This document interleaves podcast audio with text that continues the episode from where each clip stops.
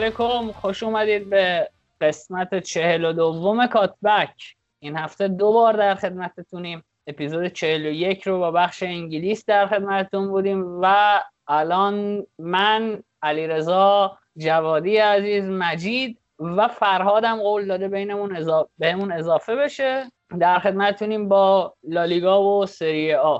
همین اول اپیزود دو تا نکته رو بگم. یکی از دوستان توی کامنت پرسیده بود بوندسلیگا چی میشه؟ واقعیت اینه که تلاشمون رو داریم می‌کنیم کسی رو که جدیتر پیگیر بوندسلیگا هست پیدا کنیم تا با همون همکاری کنه و کیفیت اون بخش هم بالا باشه برای تولید. و همه تلاشمون رو می‌کنیم که اضافه کنیم بوندسلیگا رو. قول میدیم همه تلاشمون رو بکنیم. و یه نکته دیگه من تو اپیزود قبل یه اشتباه کردم و گفتم که هلاس ورونا سه هیچ روم رو برده. من در مورد همین بازی توییت زده بودم.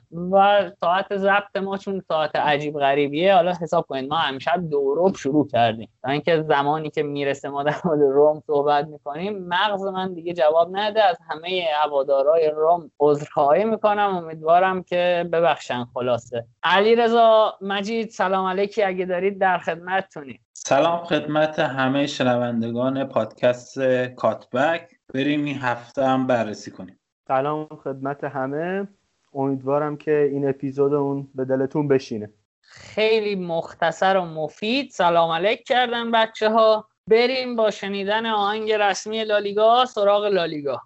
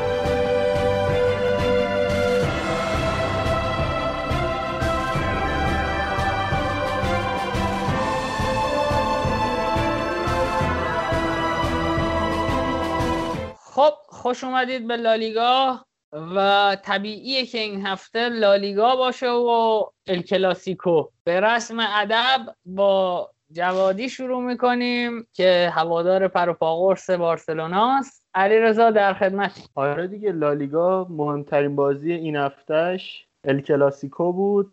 بازی توی نیوکمپ برگزار می‌شد و به نسبت الکلاسیکوهای دیگه و به دلیل بازی های عقب افتادم زود بود. یعنی هوادارهای دو تیم یکم با توجه فرم تیماشون تردید داشتن نسبت به بازی. اما اگه بخوایم در مورد خود بازی صحبت کنیم ترکیبی که زیدان استفاده کرد تا حدی قابل پیش بینی بود یعنی حضور کاسمیرو، فده والورده و تونی کروس در خط میانی خط دفاعی ما بازگشت سرخیو راموس رو داشتیم و بین لوکاس واسکس و ناچو فرناندز هم ناچو ترجیح داده شد که البته زود مصدوم شد و عوض شد و در ادامه اشاره می‌کنیم که چقدر مصدومیت مفیدی بود برای رئال مصدومیت ناچو. اما اگه بخوایم به بارسلونا نگاه کنیم حضور سرجینیو دست یکم تعجب برانگیز بود. قبل از بازی نمی‌شد حدس زد این موضوع رو. در طرف دیگه هم گریزمان نیمکت نشین شده بود و پدری بازی می‌کرد. یکم دقیق تر که بخوایم وارد جریان بازی بشیم باید بگیم که هر دو تا تیم تاکید زیادی داشتن که از عقب زمین بازی سازی کنند. ولی خب شیوه ای که مربی های دو تیم برای پرس کردن تیم رقیب و یا ساختار دفاعی خودشون اتخاذ کرده بودن یکم تفاوت داشت. رئال سعی کرد که روی دو مدافع بارسلونا پرس کنه. البته اینجوری نبود که از همون ابتدا پرس کنند مشابه بازی قبلی رال که می‌دیدیم. بیشتر فضا می‌دادند یکم بازیکنها و مدافعین بارسا جلوتر بیان و بعد با بنزما و فد والورده اونجا پرس می‌کردن.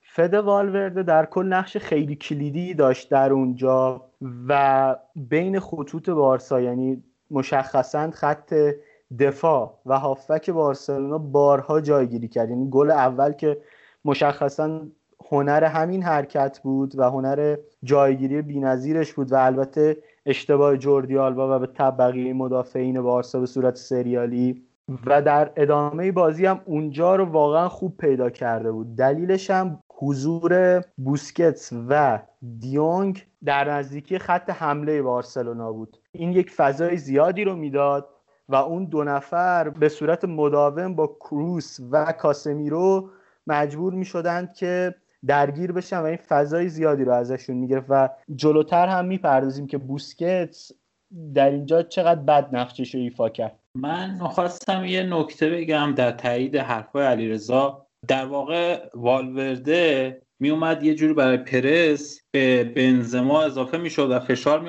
روی زوج خط دفاع بارسا و کروس و کاسمیرو هم خط هافبک بارسا رو هدف قرار داده بودن و همون زوج دیونگ و بوسکتس. ولی بارسا برای این پرس رئال یه ضد تاکتیک داشت اونم اضافه شدن مسی به خط هافبک بود که یه اوورلودی اونجا ایجاد می‌کرد که باعث می‌شد هم تعدادی بیشتر بشن. هم خب بالاخره مسی خلاقیتش بیشتره.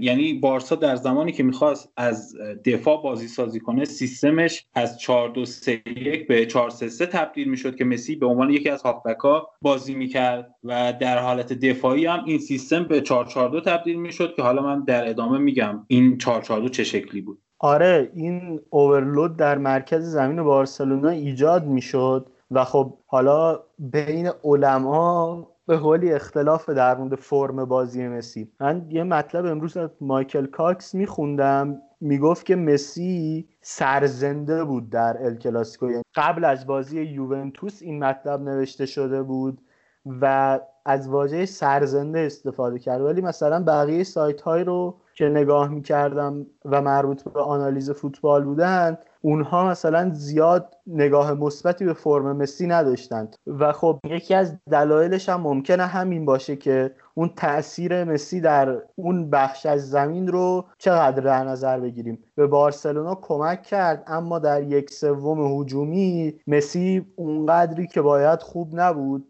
و دلیلش هم یکم حقیقتش هنوز روشن نیست. یعنی تو بازی یوونتوس مسی به نظرم فرم خوبی رو داشت. اما تو الکلاسیکو به دلیل فشارهایی که از طرف بازیکنهای رئال بهش وارد می‌شد و پرس می‌شد شاید نتونست اون عملکردی که باید رو در یک سوم هجومی داشته باشه. من می‌خواستم یه نکته دیگه هم در مورد بارسا بگم. اینکه بارسلونا 4 2 3 1 بازی می‌کرد اما تفاوتی که کرده بود این بود که آنسوفاتی در نوک حمله بود وینگر چپ کوتینیو بود و وینگر راست پدری. آنسوفاتی در نوک حداقل در این مدتی که برای تیم اول بارسلونا بازی کرده و نه تیم های آکادمی بازی نکرده بود. چند بار فرصت داشت خوب استفاده کرد و جایگیریاش بد نبود. اما نکته که به بارسلونا ضربه زد این بود که هم پدری و هم کوتینیو میل شدیدی دارن که به داخل بزنن و فضاهای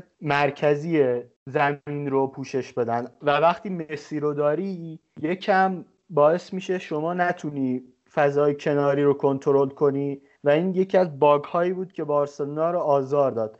و حتی اگه مثلا بازیکنی مثل سرجینیو دست نبود با وجود حضور مداوم پدری در مرکز زمین چون پستش گفتیم که وینگر راست بود می‌تونست یکم بارسا بیشتر از اون جناح اذیت بشه. سمت چپ رو برای اون پوشوندن اون کانال ها کومان دو تا تاکتیک داشت. یکی این که دیونگ مثل بازی قبل که بهش هم در هفته قبل اشاره کردیم بیاد و پوشش بده وقتی آلبا میره جلو و دومین موضوع حساب کردن روی بازیخونی بوسکتسه توی مطلبی که بهش اشاره کردم اونجا نوشته بود مایکل کاکس که بوسکتس هنوز در کارهای ترکیبی با مسی و بقیه بازیکنها خوبه.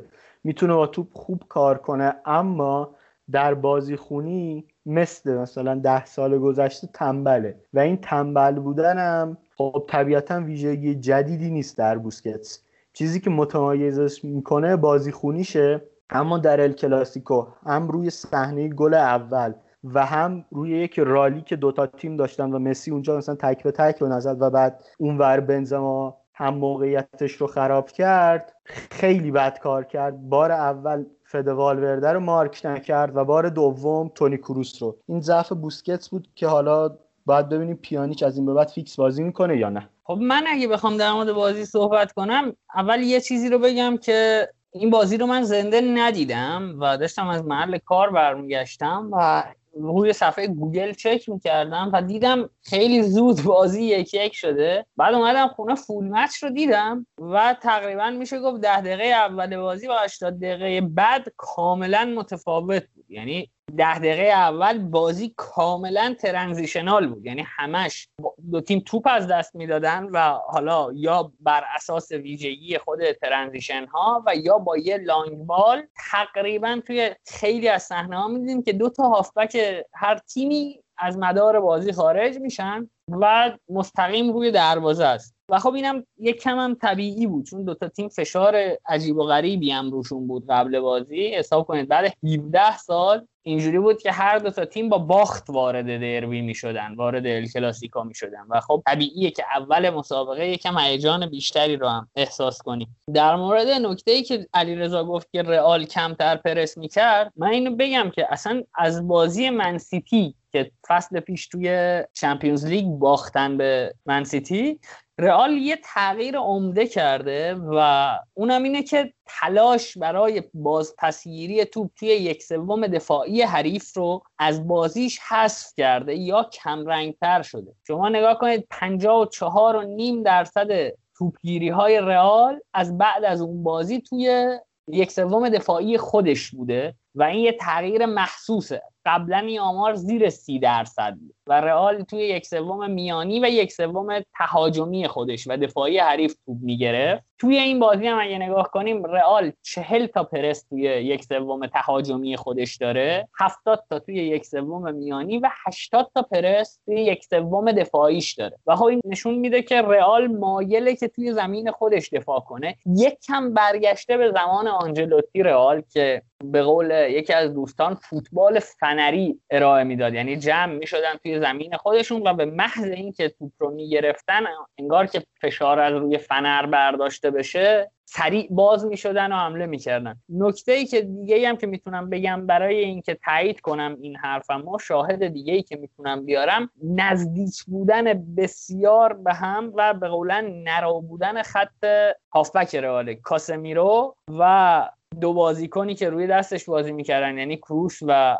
فده والورده خیلی نزدیک به هم بودن. یعنی شما average position شون رو که نگاه می‌کنی اینها چسبیدن به هم توی بازی و به صورت مثلث عقب می اومدن و آسنسیو و وینیسیوس هم حتی عقب می اومدن که توی transition بتونن فرار کنن به فضای پشت. و این باعث می‌شد که هافبک های بارسلونا دیونگ و بوسکتس هم به زمین رئال بیان اکثر مواقع که توپ دستشون بود و با توپگیری توی یک سوم دفاعی خودش رئال دوتا وینگرش رو آزاد کنه. با یه پاس در عرض کروس بازیکن آزاد می‌کرد توی flank ها در تایید حرفهای علیرضا من می‌خوام بگم که فاتی خیلی خوب بین دوتا دفاع مرکزی حرکت می‌کرد و مدافعین مرکزی رئال رو عقب نگه میداشت. و پدری هم به عنوان وینگر سمت راست به خط حمله اضافه می‌شد. و مندی رو با خودش به مرکز می آورد و این فضا رو واسه سرجینو دست مهیا می کرد که به حملات اضافه بشه و فضای خیلی خوبی واسش ایجاد می شد. ولی همین حرکت باعث می شد که فضای زیادی در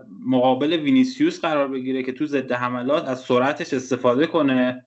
همونطور که دیدیم چندین بار از این فضا استفاده کرد و خیلی خوب به حملات اضافه شد و موقعیت خوبی هم داشت خلق می‌کرد حالا یا با حرکت های ترکیبی یا همون قدرت تکنیکی که خودش داره و یه نکته که من می‌خوام بگم اینه که هر دو تیم روی سمت چپاشون بیشتر مانور می‌دادن یعنی چه سمت چپ رئال با حضور وینیسیوس و کروس و مندی و چه سمت چپ بارسا که آلبا و دیونگ و کوتینیو بودن و مسی که اضافه می‌شد به اون سمت.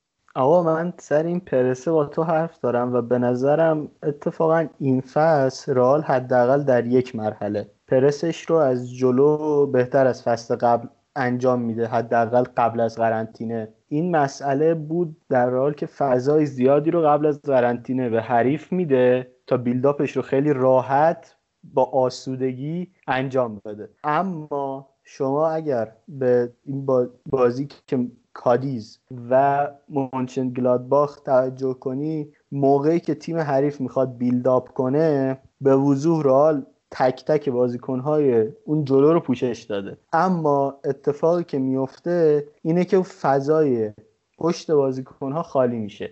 حالا چرا اون نکته کمتر به چشم میاد یا دیده نمیشه؟ به نظرم بیشتر به دلیل کاسمیروه یعنی هر موقع کاسمیرو بوده یک فضای زیادی در اون منطقه پوشش داده شده و تونسته مشکل رو حل کنه. اما وقتی نباشه اون فضا واقعا خالی. یعنی بازی اول رئال مادرید در لالیگا و فکر کنم بازی کادیز بود. فضایی که رئال مادرید می‌داد به بازیکنهای حریف جفت بازی هم فکر کنم مدریچ و کروس اونجا بودن. نمی‌تونست کنترل کنه. و حالا بازی بارسا اتفاقا اینجوری من گفتم که استثنا بود که نمیذاشتن از جلو به شدت بازی قبلشون پرس کنند و در بازیهاشون به نسبت فصل قبل حداقل تو این زمینه به نظرم پیشرفت داشتن. حالا اگر اعداد می‌خوای چک کن ببین این رو نمیگن یا میگن. ایزا دیتا که میگه که این فصل تقریبا بیشتر مایلن توی یک سوم دفاعی و میانی دفاع کنن. ضمن اینکه زیدان نحوه پرسش رو عوض کرده یعنی شما تقریبا می‌تونم بگم دیگه منسوخ شده پرسی که فقط مبتنی بر من مارک اورینتد باشه. یعنی پرس مبتنی بر man mark تقریبا اگر به صورت خالص بخواد اجرا بشه منسوخ شده. یعنی شما اگر دو بازیکن نداشته باشی که به صورت aggressive صاحب توپ و یک مسیر پاس رو پرس کنه پرس man mark اصلا جواب نمیده. چون چون به بازیکن حریف فرصت یک act میده حداقل. یا اینکه به بازیکن حریف برای انجام یک act فرصت بیشتری میده. و به همین دلیل من فکر می‌کنم زیدان انقدر مربی ساده لوحی نیست که بخواد صرفا با man mark oriented پرس کنه. و به همین دلیل من فکر کنم فلسفهش رو کلا عوض کرده. یعنی دیدگاهش نسبت به pressing رو عوض کرده توی این فصل یا حداقل این چند تا بازی که ما شاهدش بودیم. توی بازی با مونشن‌گلادباخ با تو موافقم از جلو بیشتر پرس مبتنی بر مسیر پاس و روی بازیکن صاحب توپ داشت. ولی توی این بازی و بازی های لیگش کمتر می‌بینم این حرفو و یک کم هم بیشتر این باعث شده موقعیت به حریفاش بده. در نهایت میگم من با تو خیلی مخالف نیستم که زیدان آره سبک پرسش رو عوض کرده شاید. ولی فکر می‌کنم این یه دیدگاهی پشتش بوده. چون ما هیچ وقت نمی‌دیدیم وینگرهای رئال اول که رئال دیگه 4 3 بازی نمی‌کنه. حداقل این بازی که من دیدم 4 1 4 1 بازی می‌کرد. و خب وینیسیوس و آسنسیو خیلی عقب می اومدن و این نشونه اینه که برای من که زیدان دوست داره که عقب توپ بگیره و بازی رو ببره روی حالت transitional. برای اینکه دوباره دوستان کامنت نذارن که خیلی عجیب حرف می‌زنید و اینا ما بگیم برای کسایی که حتی بار اوله که کاتبک رو میشنون transition رو یک بار دیگه تعریف کنیم. هرچند که برای دوستانی که مشتری ما هستن پروپاگورد یکم تکراری میشه. ببینید transition و بازی transitional توی مرحله ای هست که تیم ما یا توپ را به دست آورده یا توپ را از دست داده. plus چند ثانیه بعدش که تیم حریف یا تیم خودمون هنوز سامان دفاعی نداره. من وام می‌گیرم این تعریف رو از آقای ربیعی. اولین بار از محمد ربیعی شنیدمش. میگه فوتبال چهار فازه. یک فاز ما توپ داریم حریف سازمان دفاعی داره. یک فاز حریف توپ داره ما سازمان دفاعی داریم. یک فاز ما توپ داریم حریف سازمان دفاعی نداره. یک فاز حریف توپ داره ما سازمان دفاعی نداریم. به این دو فازی که یکی از تیم ها توش سازمان دفاعی نداره میگن ترانزیشن که بعد از لو دادن یا به دست آوردن توپ حاصل میشه. شرمنده بچه ها من دوباره گویی کردم. اگر صحبتی دارید در من در مورد مارکی که اشاره کردی یه نکته رو بگم. چون می‌خوام اصلا یکم در مورد تک تک بازیکنان صحبت کنیم. بازیکنان که تقریبا تاثیر داشتن تو این بازی. ما کاسمیرو رو تو این بازی تقریبا ندیدیم. چون انقدر مشغول مهار مسی بود که یه جورای انگار از بازی خارج شده بود و تقریبا هم این کار خوب انجام داد. در مورد بقیه بازیکنان می‌خوام صحبت کنم. اول از همه زوج خط دفاع بارسا که خیلی عجیب ضعیف عمل کردن. پیکه که واقعا تو سرعت ها کم می تو کورس های سرعتی کم می آورد و لنگله هم خیلی ساده لوحانه بگم اون پنالتی رو داد در حضور وار پیرن راموس رو کشید.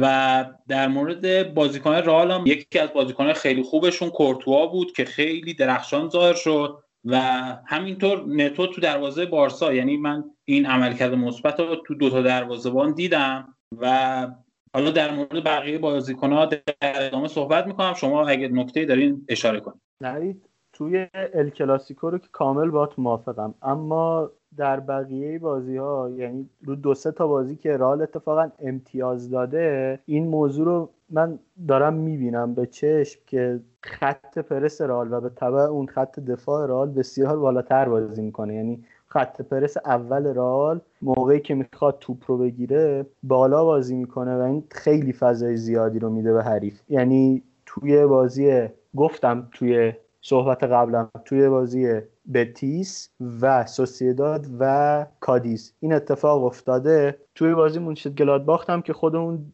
دیدیم. یعنی یکم ممکنه در ادامه فصل اذیت کنه. البته خب یعنی مشکلم اونقدر بزرگ نیست که حل نشه.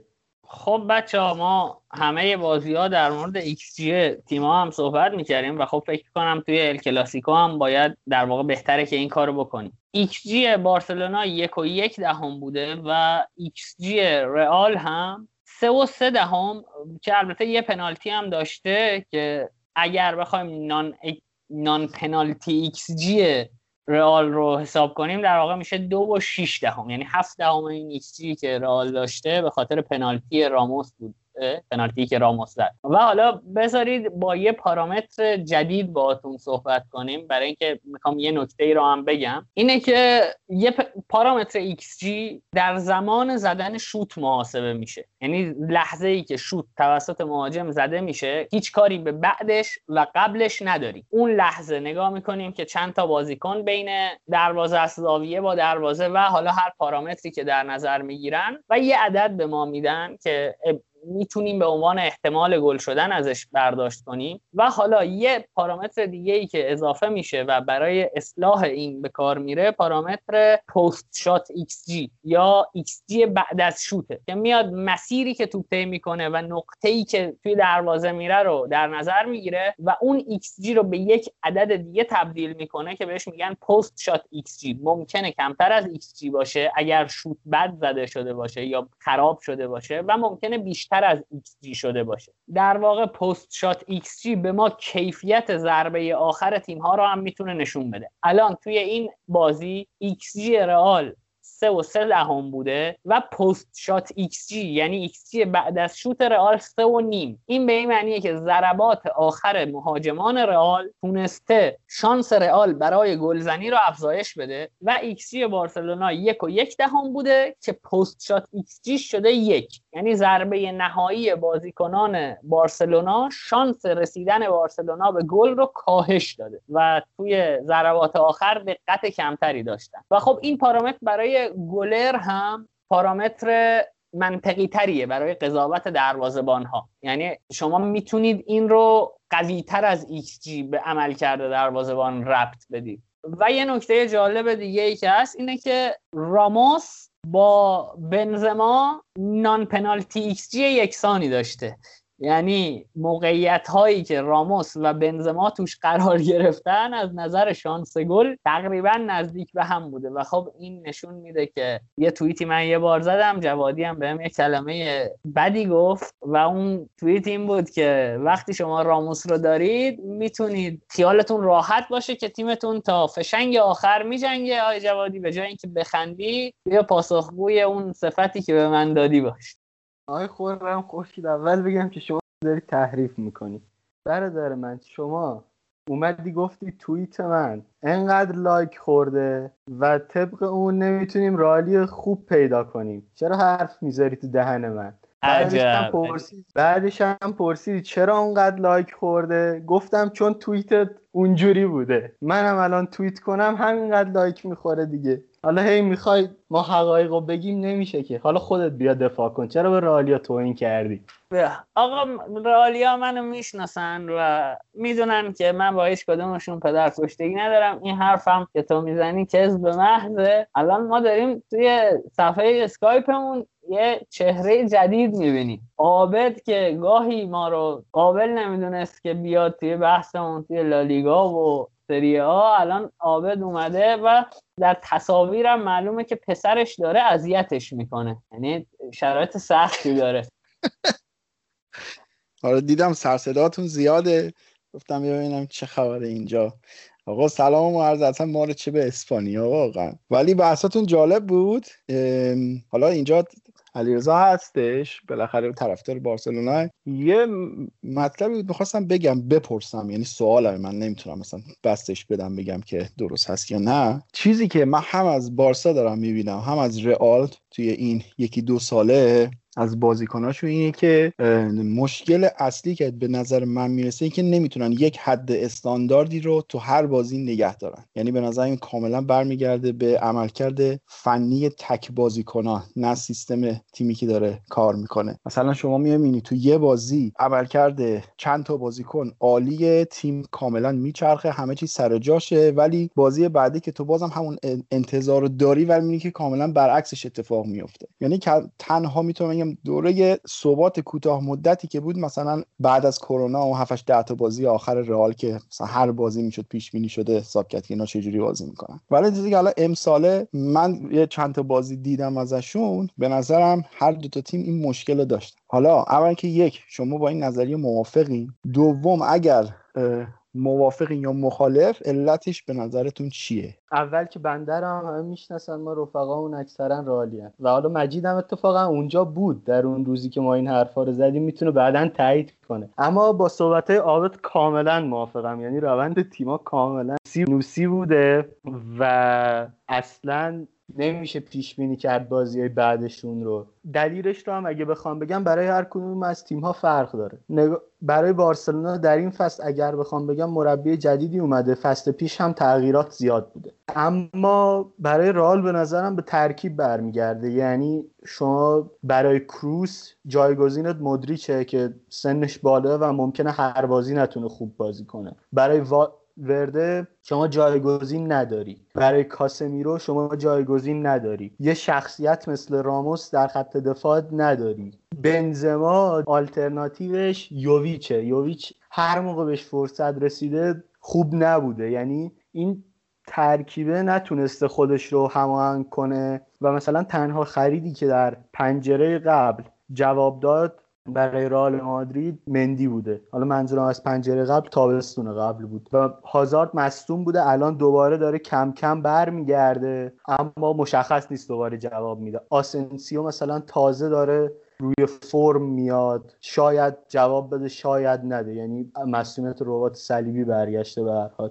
رال به نظرم دلیلش اینه و بارسلونا هم به نظرم خیلی بیشتر زمان می‌خواد تا ببینیم که می‌تونه مثلا با کمان خودش رو پیدا کنه و از اون روند سینوسیش خارج بشه یا نه. حالا من فکر می‌کنم که رئال اوضاعش بهتره پارسال هم بهتر بوده ولی علتش اگر شاکله تیم و اون چهار تا پست اصلی در نظر بگیریم رئال تو سه تاش این مشکل نداره یعنی ثبات بهتری داره. چه کورتوا تو دروازه راموس جلو هم بنزما. این سه تا حالا اوایل فصل قبل کورتوا مشکل داشت ولی برگشت. نشون داد که نه واقعا دروازه‌بان خوبیه و ثباتش حفظ کرد. ولی بقیه بازیکن‌ها نتونستن خودشون همگام این سه تا نگه دارن یعنی تو هر موقع از راموس بازی دیدی بازی با کیفیتی دیدی. یعنی یک حداقل استانداردی رو نگه داشته. یا بنزما به همین شکل. ولی از اون طرف بارسلونا مسی مثلا توی همین ال کلاسیکو اصلا نمایش خوبی ازش ندیدیم و خیلی مواقع پیش اومده که هر وقت گره بازی وقتی که باز میشه انگار روونتر بازی می‌کنه.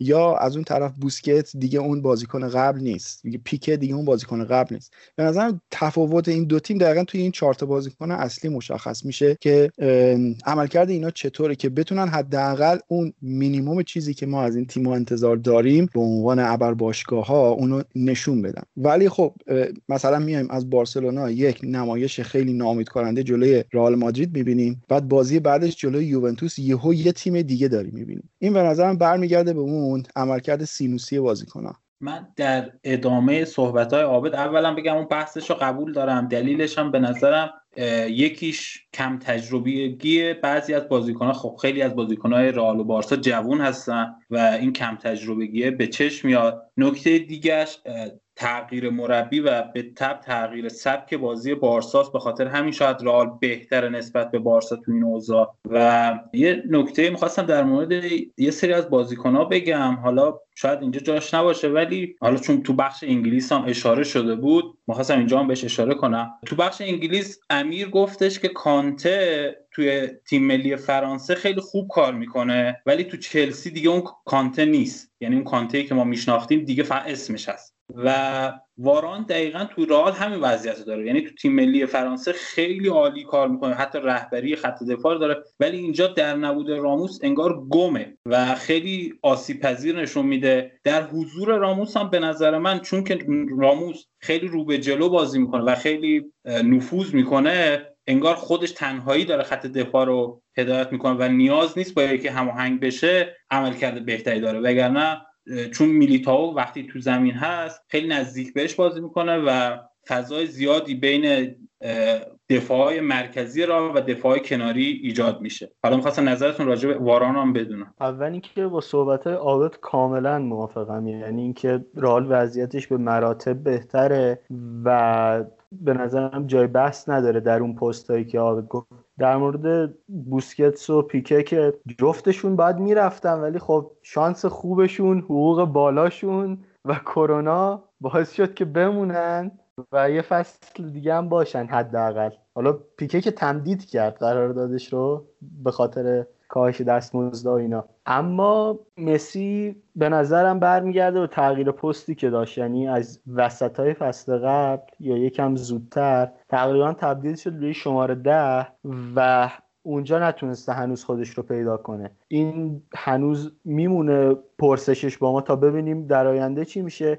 کما اینکه روی اون بحث data یی هم که بحث می‌کنیم فصل پیش فکر کنم یعنی مثلا با تقریب خوبی میگم مسی جزو سه‌تا بازیکنی بود که non-penalty xG شون و xA شون یعنی پاس گلشون که انتظار می‌رفت باشه بالاتر بود. یعنی جزو اون سه‌تا بود در نهایت. اما خب تو جریان بازی که نگاه می‌کردیم واقعا اون کیفیتی که مثلا چه می‌دونم سال مثلا 2016 داشت 2015 داشت رو نداشت و بخش عمدهش به نظرم به تغییر پست برمیگرده. یه نکته دیگه هم در مورد صحبت عابد بگم این بود که گفت که شاکله رال خیلی خوبه. الان در مورد بارسا صحبت کردیم که پیکه بوسکتس کاری نمی کنند به اون خوبی اما یه نکته مهمتر اینه که بارسلونا اصلا شماره نه نداره الان. یعنی شما مثلا بازی بعدی بارسلونا نمی‌دونی گریزمان می‌خواد اونجا بازی کنه آنسوفاتی بازی کنه یا مثلا کمان بخواد مسی رو مثلا اون پست برای یک بازی بازی بده. این نکته ایه که هنوز در بارسلونا حل نشده و کسی هم که کمان می‌خواست بیاره دیپای بود که یه سال قراردادش مونده بود مبلغ انتقالش هم کم بود که گفتم به دلیل کرونا و شرایط مالی میسر نشد. حالا در مورد واران هم در ادامه صحبت می‌کنیم که مجید اشاره کرد. ببین حالا من اونقدر با آمار مشکل آنچنانی ندارم و خودم خیلی از این آمارا استفاده می‌کنم. ولی بحثم اینه که بیشتر باید آمارا رو در قالب تیم به نظرم حساب کرد که آقا این بازیکن چطور در تیم حل شده و اون موقع چه نتیجه ای داده؟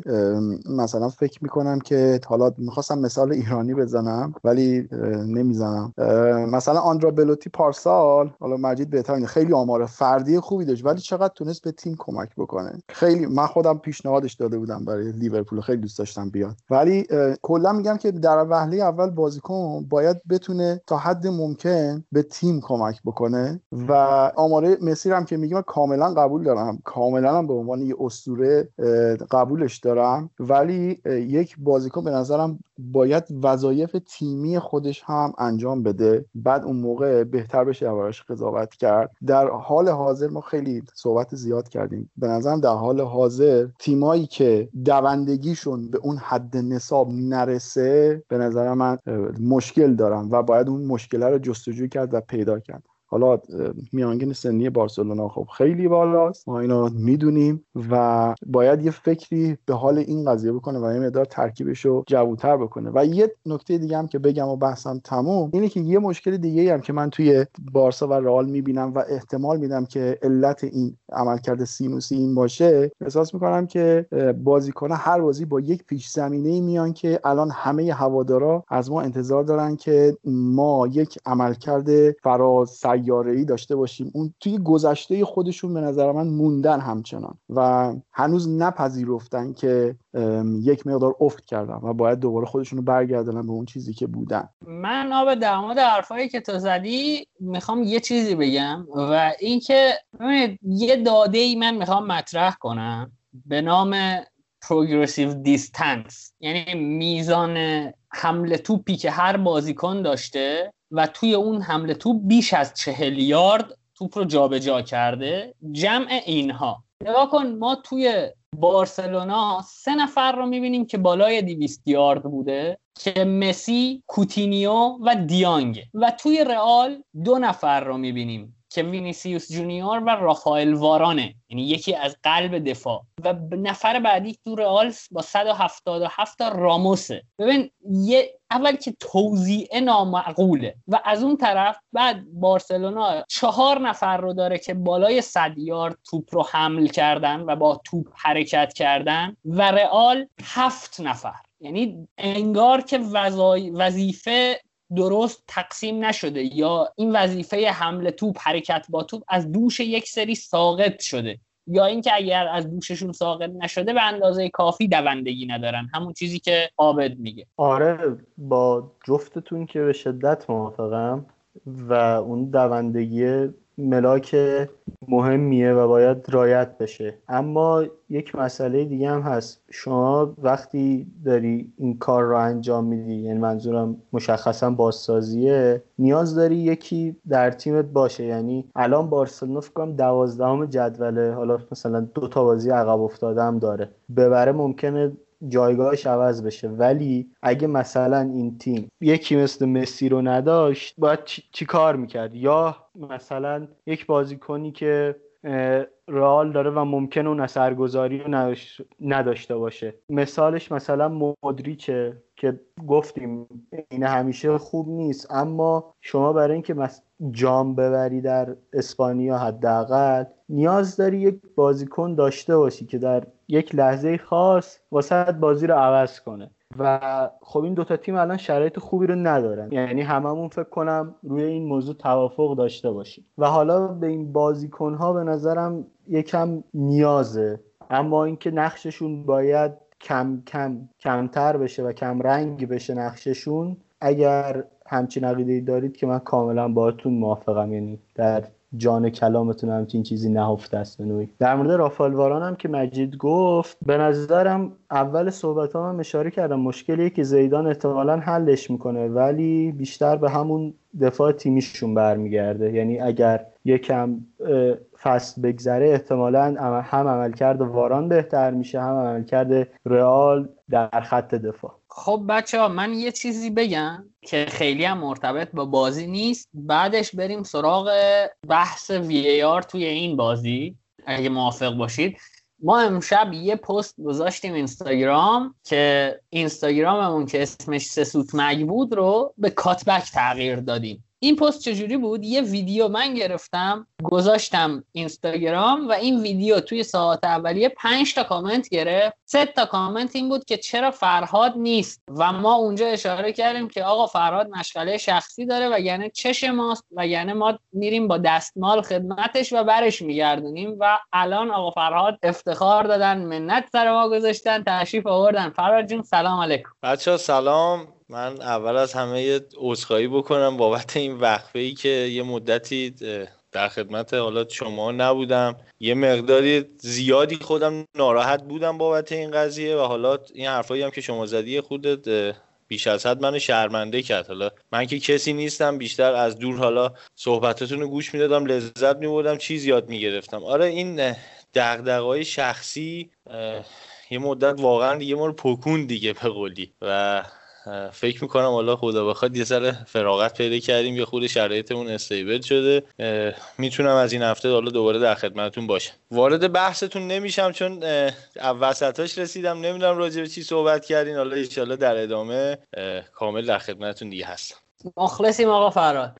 بچه ها اگه نکته در مورد بازی ندارید من بحث وار رو شروع کنم. من چند تا نکته تیتروار می‌خوام فقط بگم. یکی اینکه رئال خیلی برنامه ریزی داشت روی ضربات شروع مجدد به خاطر حضور راموس. یعنی خود راموس این یه برتری می‌داد تو این ضربات. یکی دیگه این که با وجود دوتا وینگر توی ترکیب رئال ولی حملات رئال ما میدیم بیشتر از عمق شکل می‌گیره و اینکه یه جورایی اون دوتا وینگر از بازی انگار خارج بودن. نکته دیگه این که بوسکتس و پدری وقتی که بارسا صاحب توپ بود عملکرد زیاد خوبی به نمایش نگذاشتن. و نکته آخرم این که واکنش دوتا مربی رو می‌خوام بگم در مقابل گل برتری راد که بازی دو یک شد. کمان خیلی تعویضای عجیب و غریبی کرد و یه جورایی میشه گفت بازی احساسی کرد ولی زیدان اومد بازی منطقی رو پیش گرفت و تونست نتیجه رو بهترم بکنه. حالا اگه می‌خوایم بریم سمت وار بریم ولی من در مورد داوری نظری نمیدم.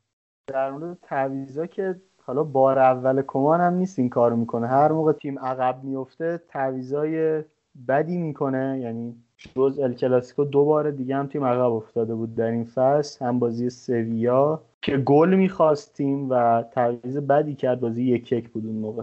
و بازی خطافه هم که تعویضاش خیلی خیلی بد بود و اصلا مشخص نبود چی کار می‌کنه. در مورد یه نکته هم گفتیم. بعدا صحبت می‌کنیم. لوکاس واسکس یعنی تعویزی که به نظرم اون سمت راحال رو نجات داد در نهایت تعجب. واسکس نه تا دوئل دفاعی برد و بهتر از اون فقط فکر کنم واران و راموس بودند و 56 درصد دوئلاش رو برده بود. یعنی فقط کروس و کاسمیرو دوئل های بهتری ازش برده بودند که این در نوع خودش جالبه. option چهارم دفاع راست رئال مادرید لوکاس واسکیز و نجاتشون داد در ال کلاسیکو.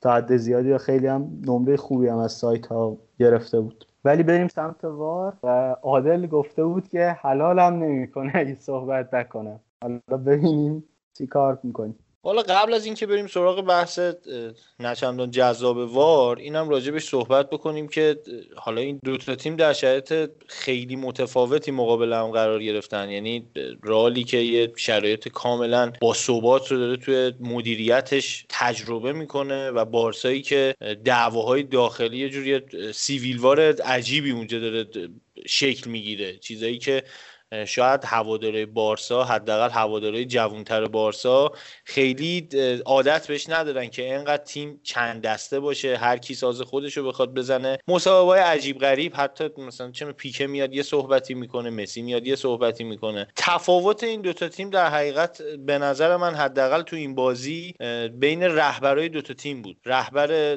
بارسا بدون شک حالا تو سالهای گذشته مسی بوده. مسی که انگار خیلی انگیزه نداره انگار حال خوشی نداره. اونور راموس راموسی که کوه انگیزه است میاد یه جاهایی یه کارهای محیر العقولی انجام میده. به عنوان یه مدافع حتی میاد گل می‌زنه. یه خورده چی میگه هواداری بارسا باید این شرایط رو فعلا سپری بکنن دیگه. نمیشه خیلی امیدوار بود که یه شبه بیاد شرایط این تیم تغییر بکنه. حالا علیرغم اینکه شنیدیم بارتومو هم استفاده داده. حالا باید ببینیم تو این سه چهار ماهی که تا انتخاباتشون مونده چه اتفاقاتی می‌خواد بیفته. بیفته فعلا از نظر من چشم انداز خوبی برای بارسا ما نمی‌بینیم. مگر اینکه کمان بتونه نیمکت این تیم و رخکن این تیم و یه جورایی مدیریت بکنه از باشگاه بیاد جداشون بکنه. حالا کاری که خیلی توی فوتبال حرفه‌ای ما نمی‌بینیم این روزا. مثلا رواج داشته باشه که یه مربی بیاد رخکن تیمش رو یه جوری رهبری بکنه که آقا اصلا به مدیریت کاری نداشته باشین به باشگاه کاری نداشته باشین برای شرافتتون بجنگین برای آبروتون بجنگین. ولی فکر می‌کنم اگه کمان الان بتونه همچین کاری بکنه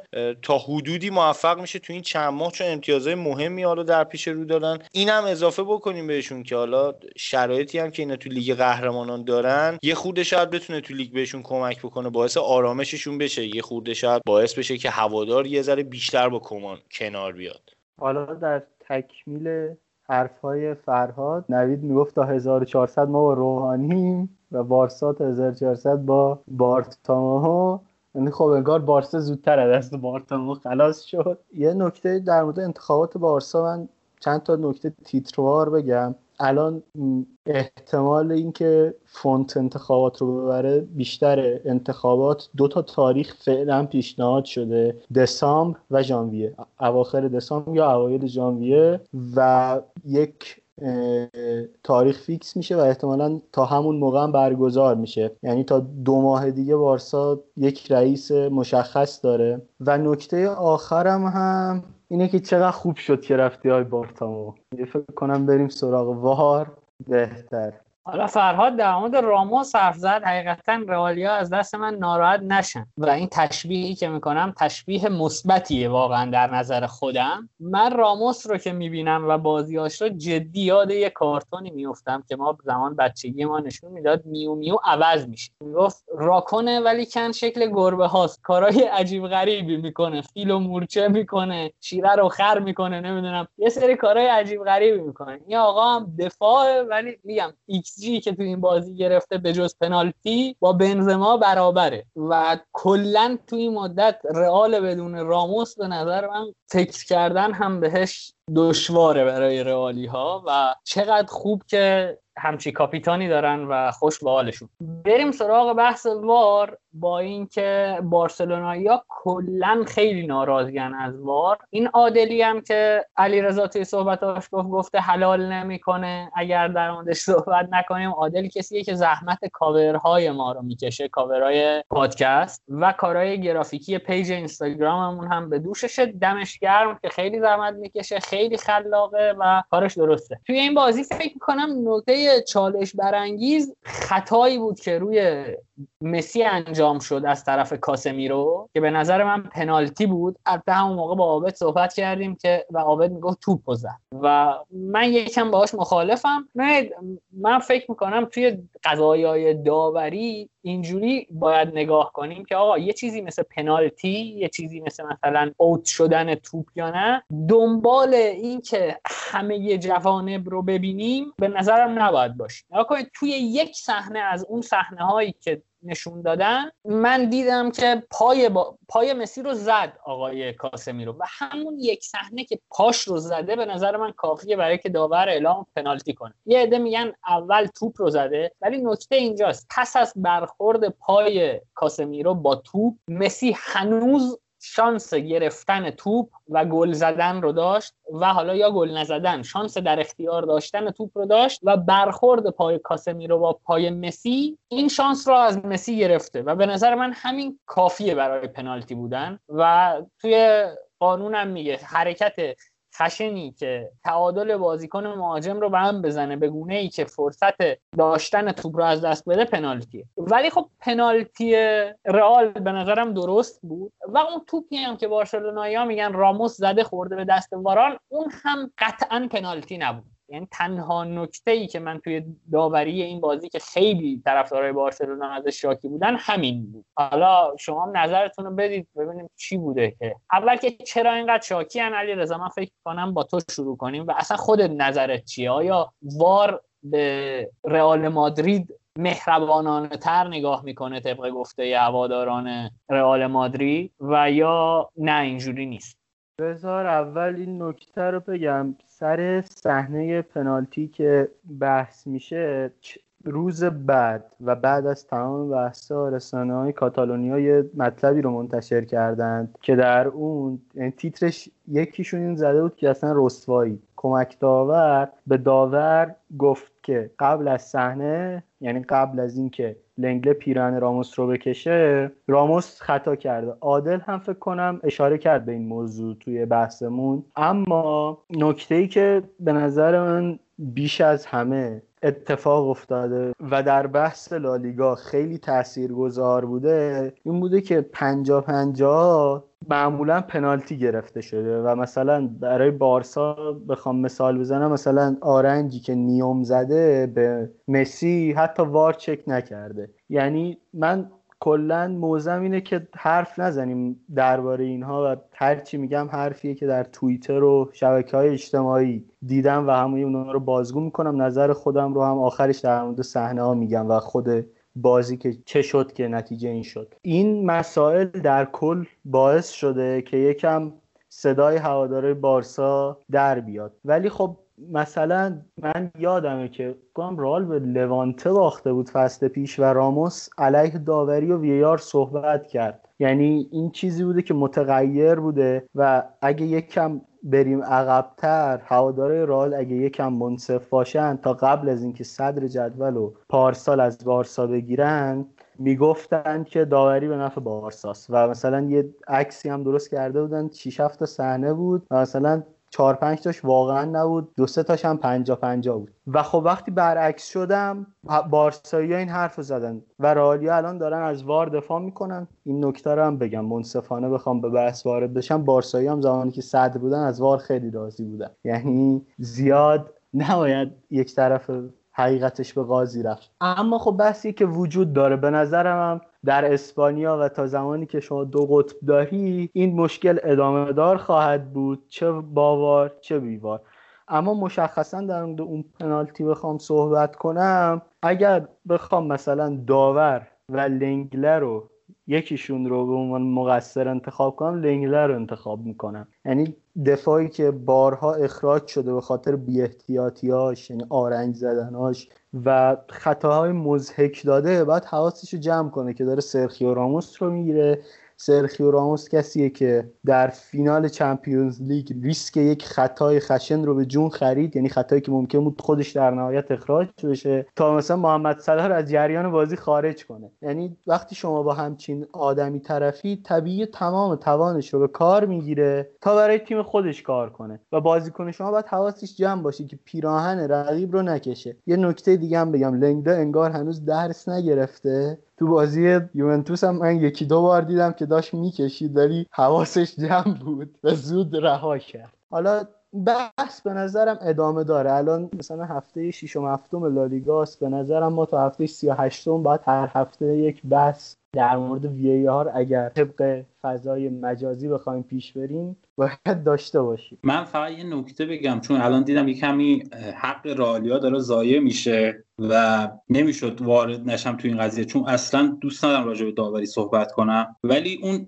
توپی که به دست واران خورد اگه پنالتی باشه دقیقا تو نیمه اول روی ارسال وینیسیوس همین توپ داخل محوطه جریمه بارسا به دست دست می‌خوره و خب اگه اونطوری باشه باید یه پنالتی هم به نفع رئال گرفته می‌شد. دمت گرم مجید. آقا میگم شما منو می‌شناسید. من ترجیح هم اینه که فقط در مورد اتفاقاتی توی زمین صحبت کنیم که 22 نفر دو تیم در درش نقش دارن. ولی خب بد نبود که یه نگاهی هم به وار بندازیم این هفته با توجه به اینکه چالش برانگیزم بود و من واقعا دوست ندارم در مورد داوری حرف بزنم. اینجا چون در مورد تیم خودم نیست راحت تر می‌تونم حرف بزنم. در مورد تیم خودم که باشه که همتون شاهدید. قضیه رو اصلا مسکوت می‌ذارم. در موردش هیچ صحبتی نمی‌کنم. و اینکه همین دیگه خلاصه. اگر بچه ها صحبتی در مورد این دوتا تیم نداری با ذکر این نکته که آقای مندی توی بازی با مونشنگلادباخ سر یه گل دو بار آفساید و پر کرد بریم سراغ تیم بعدی لالیگا یعنی اتلتیکو. من یه نکته رو بگم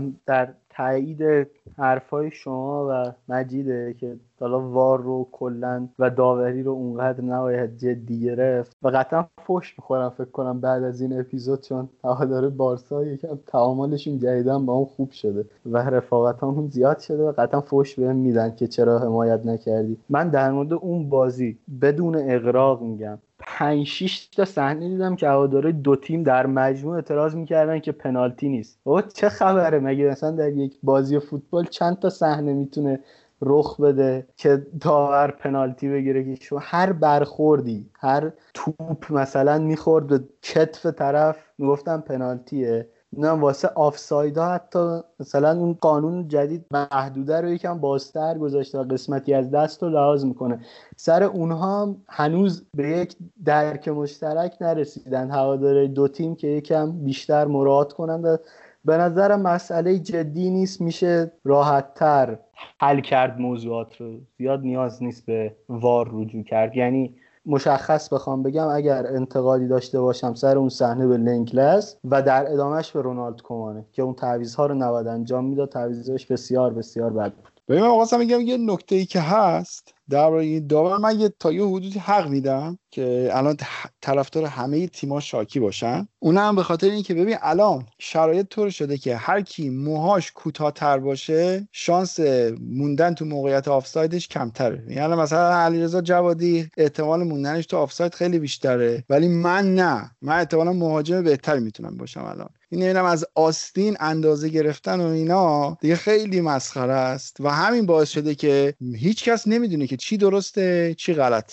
همین. من می‌دونم چی درسته چی غلط و این روندی که هست زشته ولی درسته آقا. فوتبال رو زشت کرده. که فابینیو هم پنالتیش درسته. این عالم آدم می‌گفتن نیست تو می‌گفتی معلومه درست. که درسته. معلومه که هنوز هم دفاع می‌کنم که پنالتی لیورپول در مقابل شفیلد کاملا درست. کاملا. اینکه اول خب. توپ رو زده یا نه اصلا مهم نیست.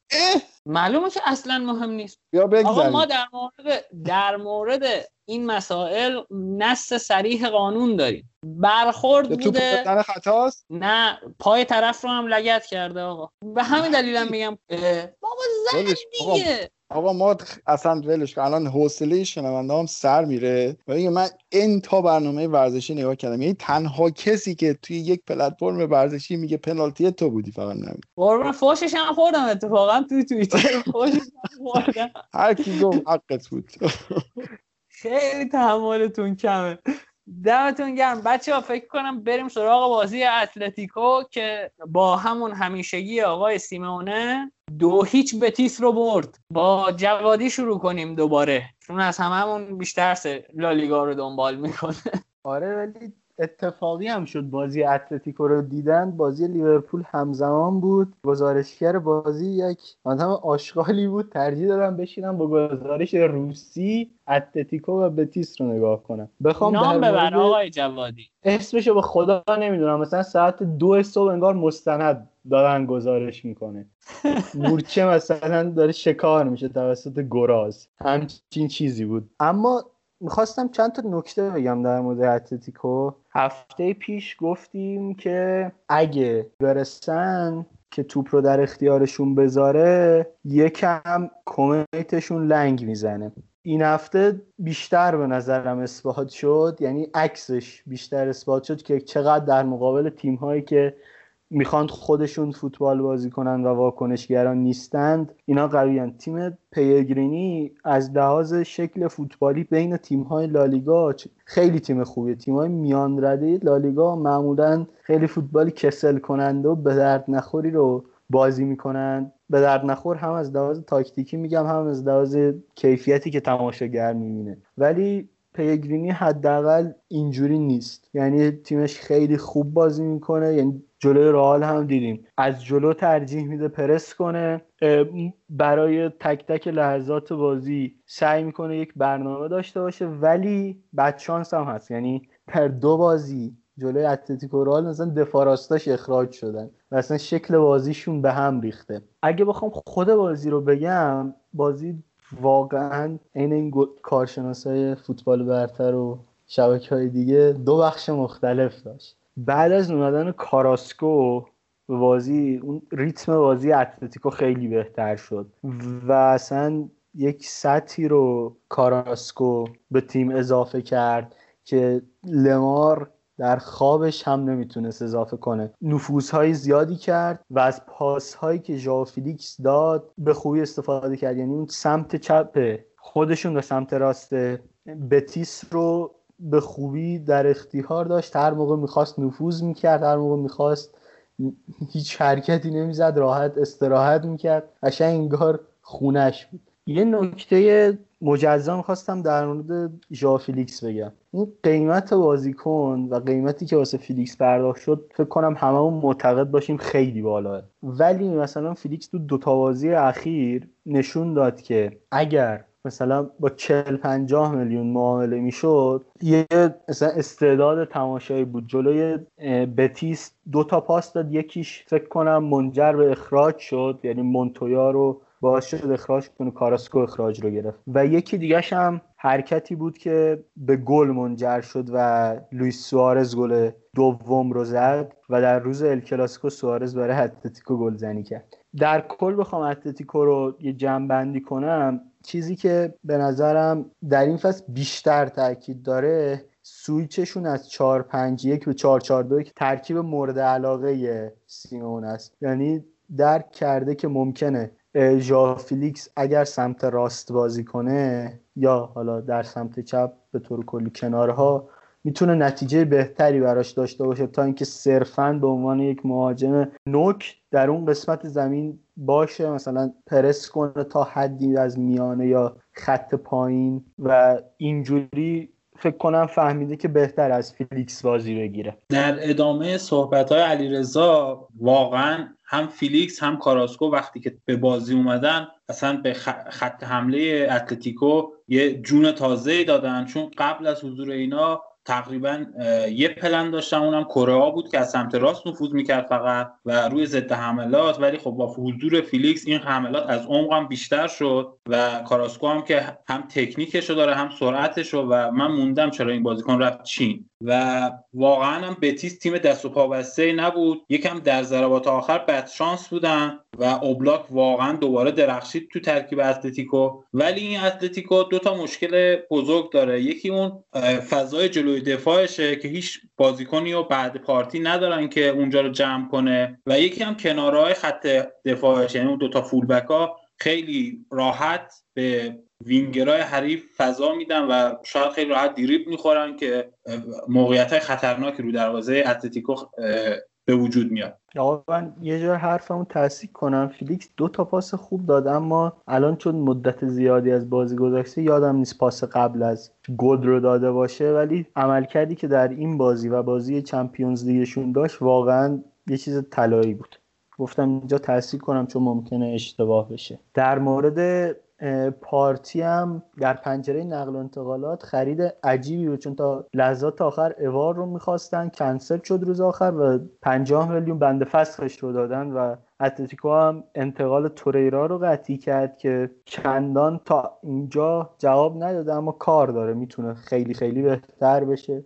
کیفیتش تو آرسنال بد نبوده در فصل اول حداقل. اما بخوام یک نکته آخر هم در مورد اتلتیکو بگم. یورنتس یعنی در بازی لالیگاشون. این بشر اول که به عنوان نوک شروع کرد. بعدش هافبک وسط شد. بعدش شیفت می‌کرد سمت راست. فضایی که فیلیکس به عمق می‌زد رو پوشش می‌داد. و الان مثلا شاید میشه فهمید که چقدر می‌تونه کمک کنه به اتلتیکو در ادامه فصل. من یه چیزی در مورد بتیس بگم که فکر کنم جایگاهش توی جدول میاد بالاتر از این چیزی که الان هست. و خب این که سعی می‌کنه فوتبال خودش رو بازی کنه شاید به این دلیله که اسکواد خیلی بهتری هم داره نسبت به خیلی از تیم‌ها. شما نگاه کنید یه نگاه گذرا بخوایم بکنیم سارابیا رو داره کریستیان تیو رو داره که سابقه بالاخره بازی کردن توی بارسلونا رو داره درسته؟ یه آدم تکراری رو اعصابه. ولی بالاخره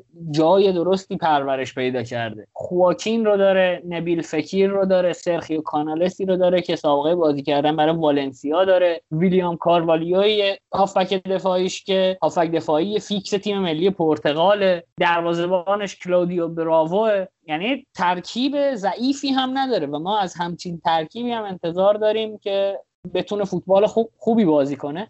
ضمن اینکه باختاش تا الان در مقابل تیمای گردن کلوف بوده. یعنی به رئال باخته به اتلتیکو باخته به خطافه ای باخته که حقیقتا تیم خوبیه. و تیم دیگه ای هم که بردتش داده که خودش الان صدر جدوله هرچند که بازی اضافه داره و اگر تیم بازیاشون رو انجام بدن میاد پایین تر این همون خواکینی که جلوی کره جنوبی جام 2002 پنالتی خراب کرد دروغ میگی. بله آقا. آبت سرش سفیده. یعنی من پدر بزرگ خدا بیامرزم که نخند آقا چه طرز خندیدنی؟ پدر بزرگ خدا بیامرزم که رحمت خدا رفت سرش سیاتر بود. فراد در خدمتیم گویا یه صحبتی داری نه من اتفاقا همین خواکین رو می‌خواستم بگم که حالا عابد بهش اشاره که خیلی کهنه کاره یعنی من بچه بودم. آره من واقعا بچه بودم. الان اتفاقا حالا به بحثم خیلی مرتبط نیست. به خاطر شرایط زیبای مالی و قیمت بسیار ارزون دلار من چند وقته که دارم پلیستیشن دو بازی می‌کنم. خب اونم دارم از قبل. نه نرفتم بخرم.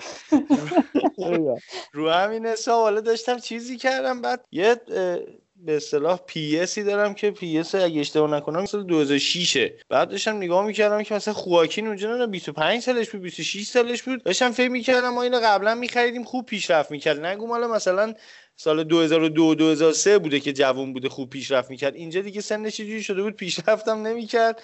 و هنوزم داره بازی می‌کنه چشم اندازشه که ظاهرا قرار بازم بازی بکنه. یعنی من فکر می‌کنم تازه یکی دو سال دیگه بیاد بره لیگ کشورهای حالا حوزه خلیج فارس بره مثلا اونجا هم یه پولی بگیره بره بازی بکنه. خواکین واسه جالب بود. حالا آبدم هم نظر بود.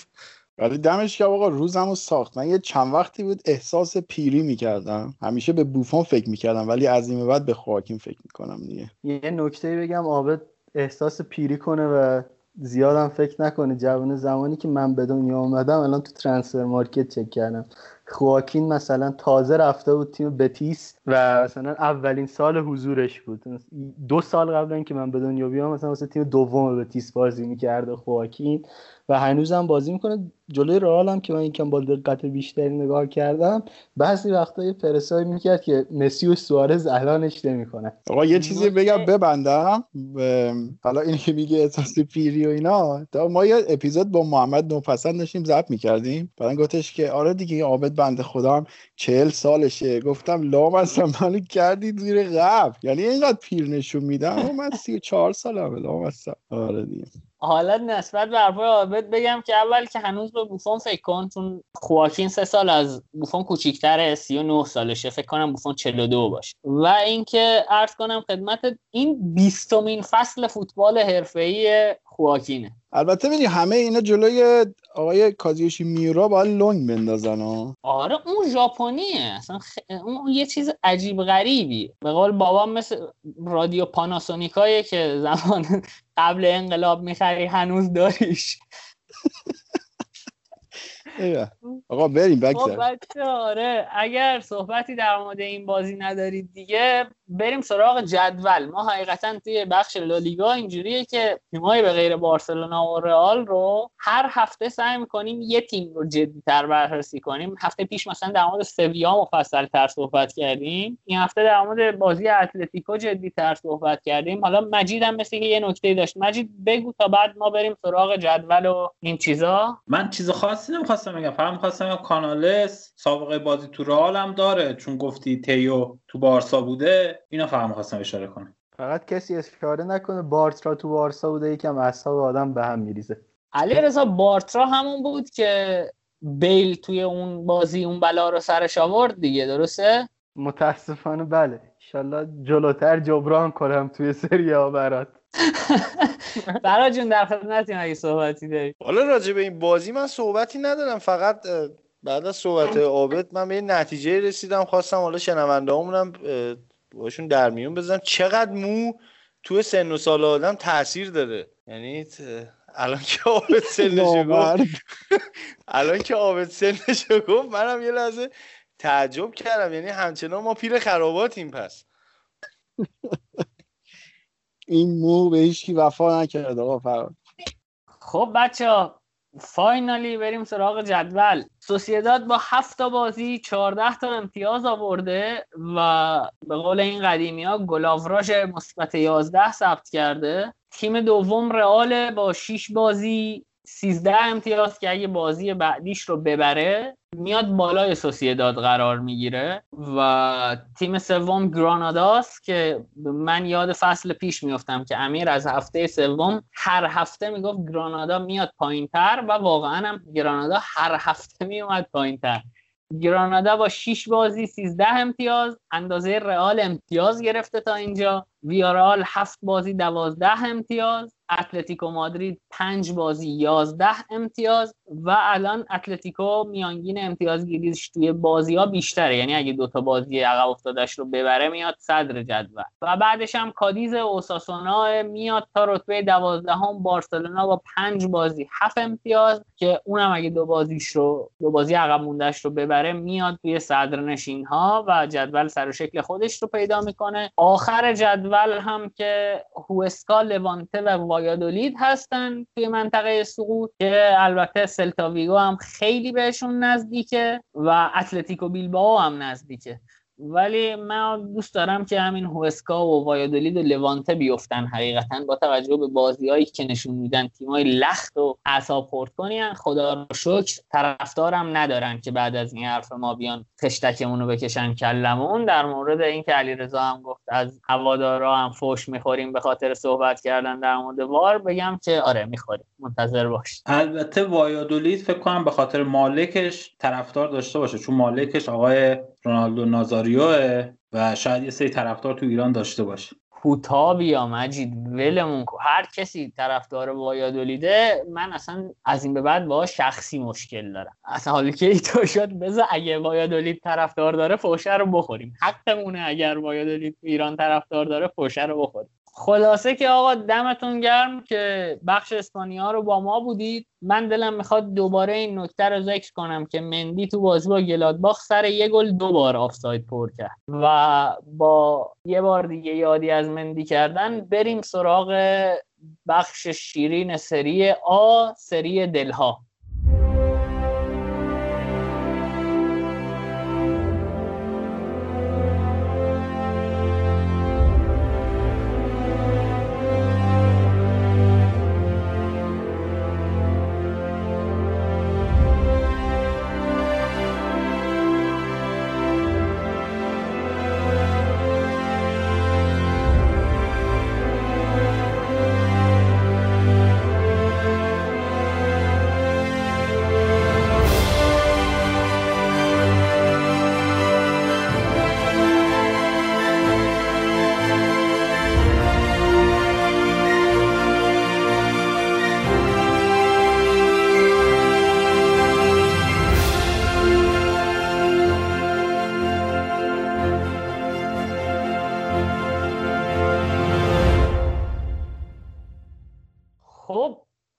خدمتتون با سری آ همونطور که قبلا گفتم سری دلها. قبل از اینکه شروع کنیم بگم که من چیزی که در مورد گرانادا توی قسمت اسپانیا گفتم یه چیزی مثل حالت لستر مانند بودا که سهمیه رو داشت و تا هفته های مثلا 8 9 صدر بود و امیر می‌گفت میاد پایین و اومد پایین. و یعنی خیلی هم رتبه بدی نگرفت و این نشون میده که امیر حرف های بخردانه ای زده بود. بچه ها در خدمتیم. بریم سراغ سری آ هفته جالبی داشت بازی های قشنگی بود. چون آقا فرهاد منت گذاشته سر ما و حضور پیدا کرده اصلا با بازی اینتر جنوا شروع می‌کنیم که اینتر دو هیچ جنوا رو برد و بالاخره موفق به ثبت clean sheet شد. اینتر چون توی هر بازی تا قبل از این بجز بازی با لاتزیو بیش از یک گل خورده بود و بازی لاتزیو هم یک گل رو خورده بود. آقا فرهاد در خدمتین. خب نوید همونطوری که اشاره کردی حالا یکی از بخشای مهمی که اینتر تو این بازی بهش رسید همین کلینشیته بود. یه چیز دیگه که برای من خیلی حالا مهم بود این بود که ماتیا پرین تو هفته گذشته به خصوص حداقل تو هفته گذشته عملکرد خیلی خوبی داشت و تو تیم هفته هم بود. نمره خیلی قابل قبولی هم گرفته و سیوای زیادی داشت. این بازی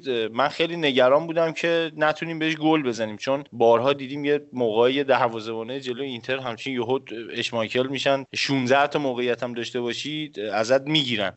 این بازی بازم ما مشکل خط هافبک رو می‌دیدیم. یه خود همچنان هارمونی نداره. یعنی اریکسنه همچنان یه جورایی وصله ناجوره تو اینتر. حالا همونطوری که شما حتما فوش خواهید خورد به خاطر حرفایی که راجع به بارسا و رئال زدین حتما هم هوادارهای اینتر اگر که این صحبت ها رو بشنون به ما هم فوش میدن که چرا به اریکسن گیر میدیم. اون تا اریکسن واقعا تو این تیم و این ترکیب یه جورایی وصله ناجوره. یعنی به من حداقل ثابت شده که اریکسن بیشتر به درد یه تاکتیک دفاع و ضد حمله می‌خوره تو حملات برقاسا مثلا بخواد کاری انجام بده. ولی شخصا فکر نمی‌کنه نوع فوتبالی که کنته می‌خواد بازی بکنه بخوره. یه فوتبال نسبتا مالکانه جوری که بیای خیلی بالا بیای پرس بکنی و توپو در اختیار داشته باشی بخوای از خلاقیت این بشر استفاده بکنی. الان که توپو می‌گیره دستش واقعا معلومه که نمی‌دونه می‌خواد چی کار بکنه. به خصوص اینکه می‌دونی من مارک توی فوتبال ایتالیا توی خط دفاعی یه جورایی حرف اول رو می‌زنه. یعنی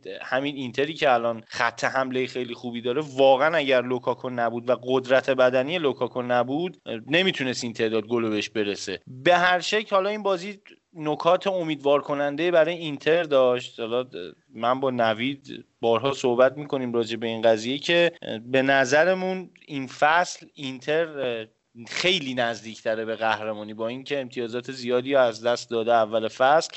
ولی با توجه به شرایط رقبا خیلی این امید بیشتره برای هوادار اینتر. ولی بازم چیزی که من خیلی متعجب می‌کنه این همه انتقاد نسبت به کنته است. یعنی اینکه شما بیای تیمی که داره فوتبال خوبی بازی می‌کنه و به خاطر گاهن بدشانسی توپاش توی دروازه حریف نمیره و یه گلای خیلی مفت و احمقانه دریافت می‌کنه بیای انقدر بهش بتازی. و خیلی جالبه که من خیلی جا میشنوم که آقا اینتر که این همه بازیکن داره چرا مثلا نتونسته فلان تیمو ببره. من واقعا خیلی دلم می‌خواد بدونم این این همه بازیکنی که خیلی ازش صحبت می‌کنن کیه؟ یعنی اگر که قراره به اسم باشه فکر می‌کنم خیلی چه می‌دونم تیمای قطری هم یه سری اسم توشون داره بازی می‌کنه. مثلا شما چه می‌دونم یه تیم مثل اسد حالا دو سه فصل پیش رو نگاه بکنی یکی مثل ژاویو داشت. حالا اشتباه نکنم گابیو گرفته بود. اونا چرا مثلا قهرمان جهان نشدن؟ اونا هم این همه اسم داشت توشون بازی می‌کرد. ولی خب شرایطی که الان اینتر داره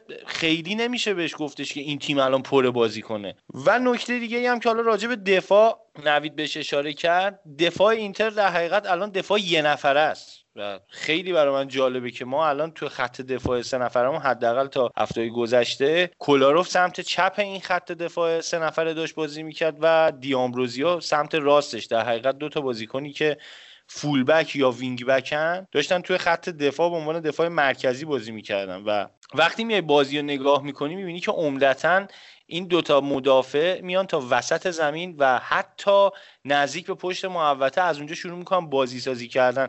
این باعث میشه که توی خط حمله شما خیلی قوی بشی ولی روی ضد حمله ها قطعا اذیتت می‌کنه. این وظیفه ایه که هافک دفاعی انجام باید بده. یعنی روی مواقعی که این دوتا دفاع میان نفوذ می‌کنن به عمق خط هافک حریف و اونا رو دور می‌زنن این دوتا هافک دفاعی هن که باید بیان پوشش بدن. مشکل اصلی گل خوردن اینتر تو این چند تا بازی که از شروع فصل گذشته شاید یه جورایی مارسلو بروزوویچ بوده که درست دوندگی خیلی بالایی داشته ولی دوباره برگشته به اون شرایطی که انگار خیلی حوصله نداره. یه یه برهه دوران اسپالتی هم این اتفاق افتاده بود که هم پریشیچ هم مارسلو بروزوویچ شرایط ایدئالی نداشتن و یه جوری به کتفمتور بازی می‌کردن. حالا اصطلاح دقیقش بخوام بگم.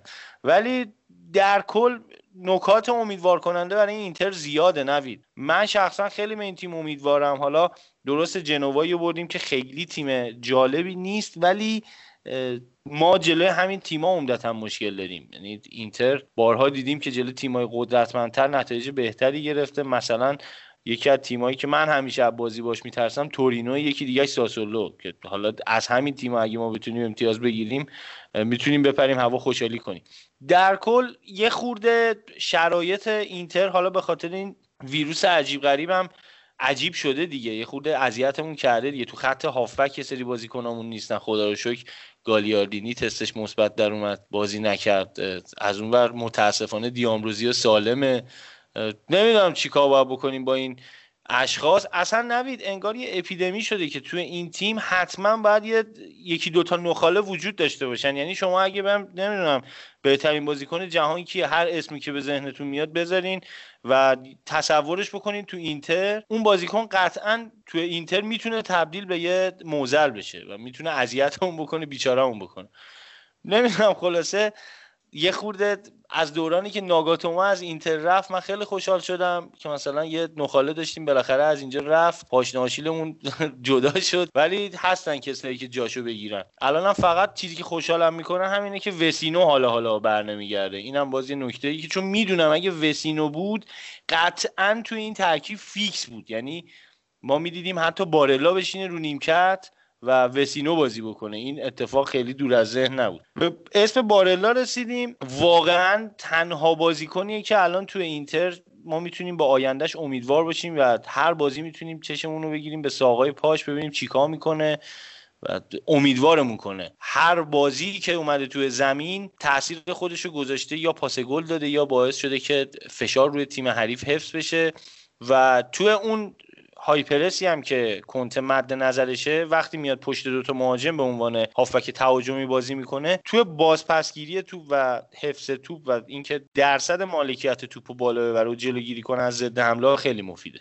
در مورد اریکسن من در تایید حرفای فرهاد بگم که با اینکه از ابتدا هم تو ترکیب قرار گرفته بود ولی به خاطر همون حالت برای بازی ضد حمله شکل و بازی واکنشگرا طراحی شده ریتم تیم وقتی که صاحب توپ بود کند می‌کرد و بارلا دقیقا نقطه مقابلش یعنی هم حمله توپ خیلی خوبی داره هم قدرت تصمیم گیری در لحظه خیلی بالایی داره. و در مورد جنوا می‌خوام بگم که تو نیمه اول خیلی دفاع مستحکم و فشرده ای نمایش دادن و یه جورای اینتر رو مجبور کرده بودن که فقط به شوت از پشت محوطه رو بیارم و نکته دیگه در مورد کنته من می‌خوام بگم اینه که به خاطر این فشردگی بازی ها و اون بازیکنهای کرونایی اینتر مجبور سیستم چرخشی استفاده کنه و می‌بینیم که مثلا تو این بازی فکر کنم رانوکیا بود به جای دیفرای تو خط دفاع. و ولی این پنج تا تعویزی که قانونش اجرا داره میشه خیلی کمک می‌کنه به کنته و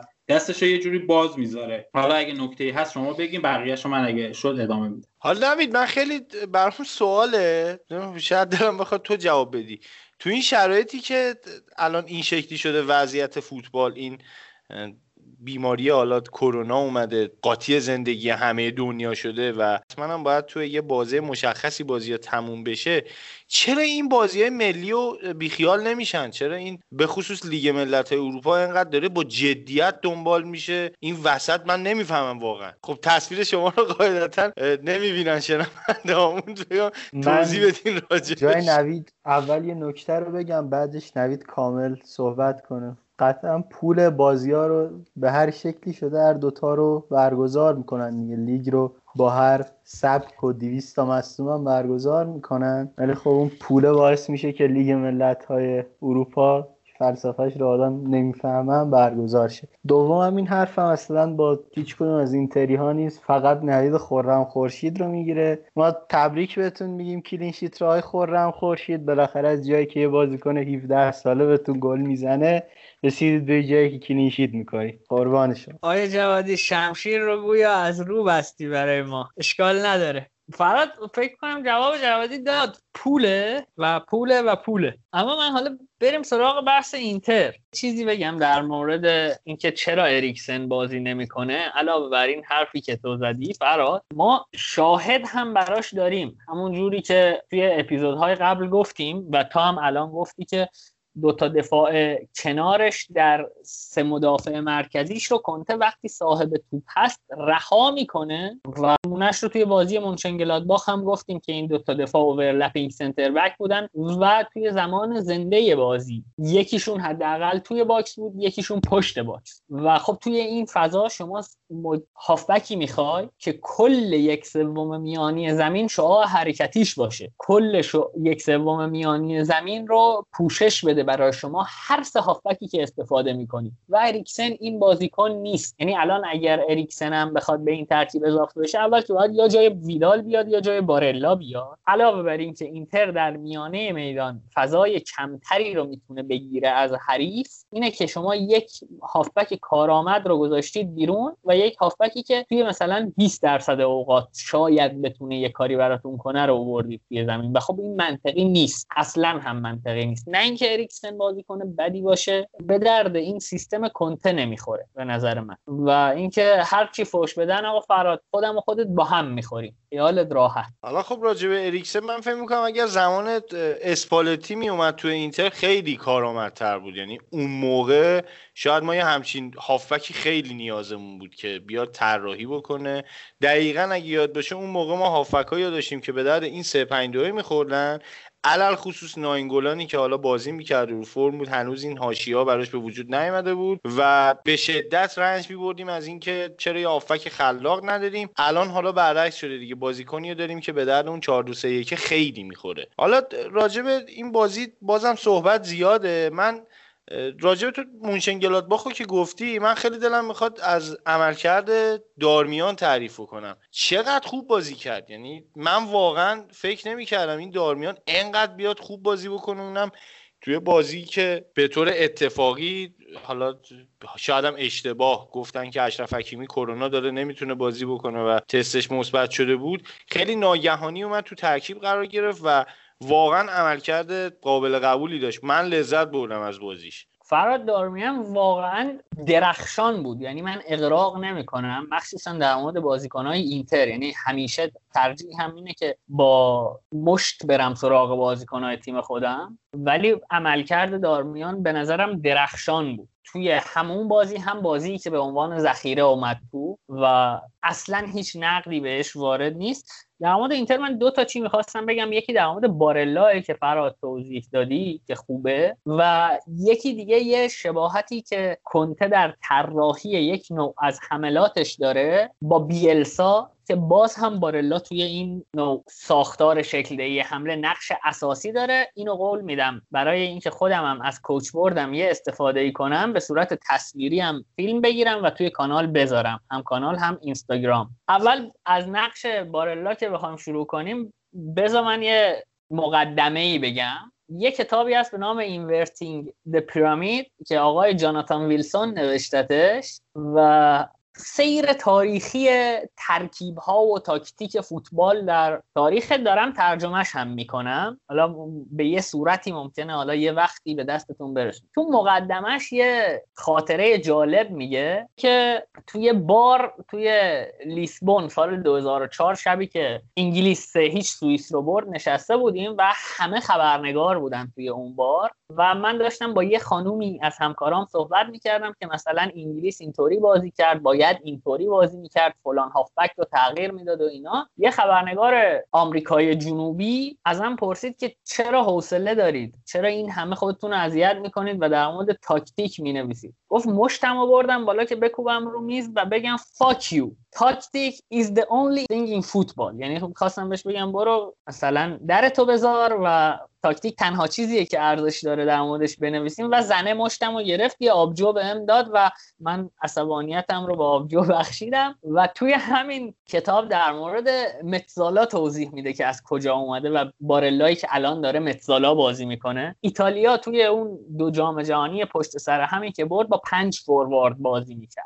دو فوروارد وینگر بودن یه فوروارد striker یا سنتر فوروارد بود و دو فوروارد که اینور و اونور سنتر فوروارد قرار می گرفتن روی جایی که half space الان هست بهشون می‌گفتن inside forward و یا نیمه وینگر بودن. و mezzala دقیقا از دو کلمه mezza و ala به ایتالیایی یعنی نیمه و وینگر تشکیل شده و semi winger هستن و جاشون روی half space جایی که بارلا توش درخشانه. یعنی از box خودی شروع می‌کنه و هر موقع احتیاج داشته باشیم به نفر اضافی توی half space بارلا اونجاست. و حالا توی این تاکتیکی که می‌خواستم بگم کنته و بیلسا استفاده می‌کنن و خب credit ش رو طبیعتا میدیم به استاد اعظم آقای بیلسا و بله ما همون چیزی که شما میگید در مورد بیلسا هستیم هستیم. بله یه سیستمیه که جدیدن نامگذاری می‌کنن بهش میگن up back through یعنی بالا اومدن رو به عقب و عمق. حالا این به چه شکله؟ اینه که یه شکلی از فردمن ران توضیح دادیم. فردمن ران چی بود؟ اینکه یه تیم یه جایی جمع ایجاد می‌کرد با پاسکاری. پاسکاری در شرایط سخت و بعد توی فضای خالی اون بر نفر سوم فرار می‌کرد و پاس بهش می‌دادن و این از فوتسال هم اومده که اون third یعنی نفر سوم بازیکن سوم توی فوتسال و حالا این توی فوتبال روش مونده. حالا بریم ببینیم این آب بک ثرو چطوریه. توی دفاع حریف یک مهاجم که در تیم ما لوکاکو هست از خط دفاعی حریف جدا میشه و بالا میاد. این قسمت آپشه.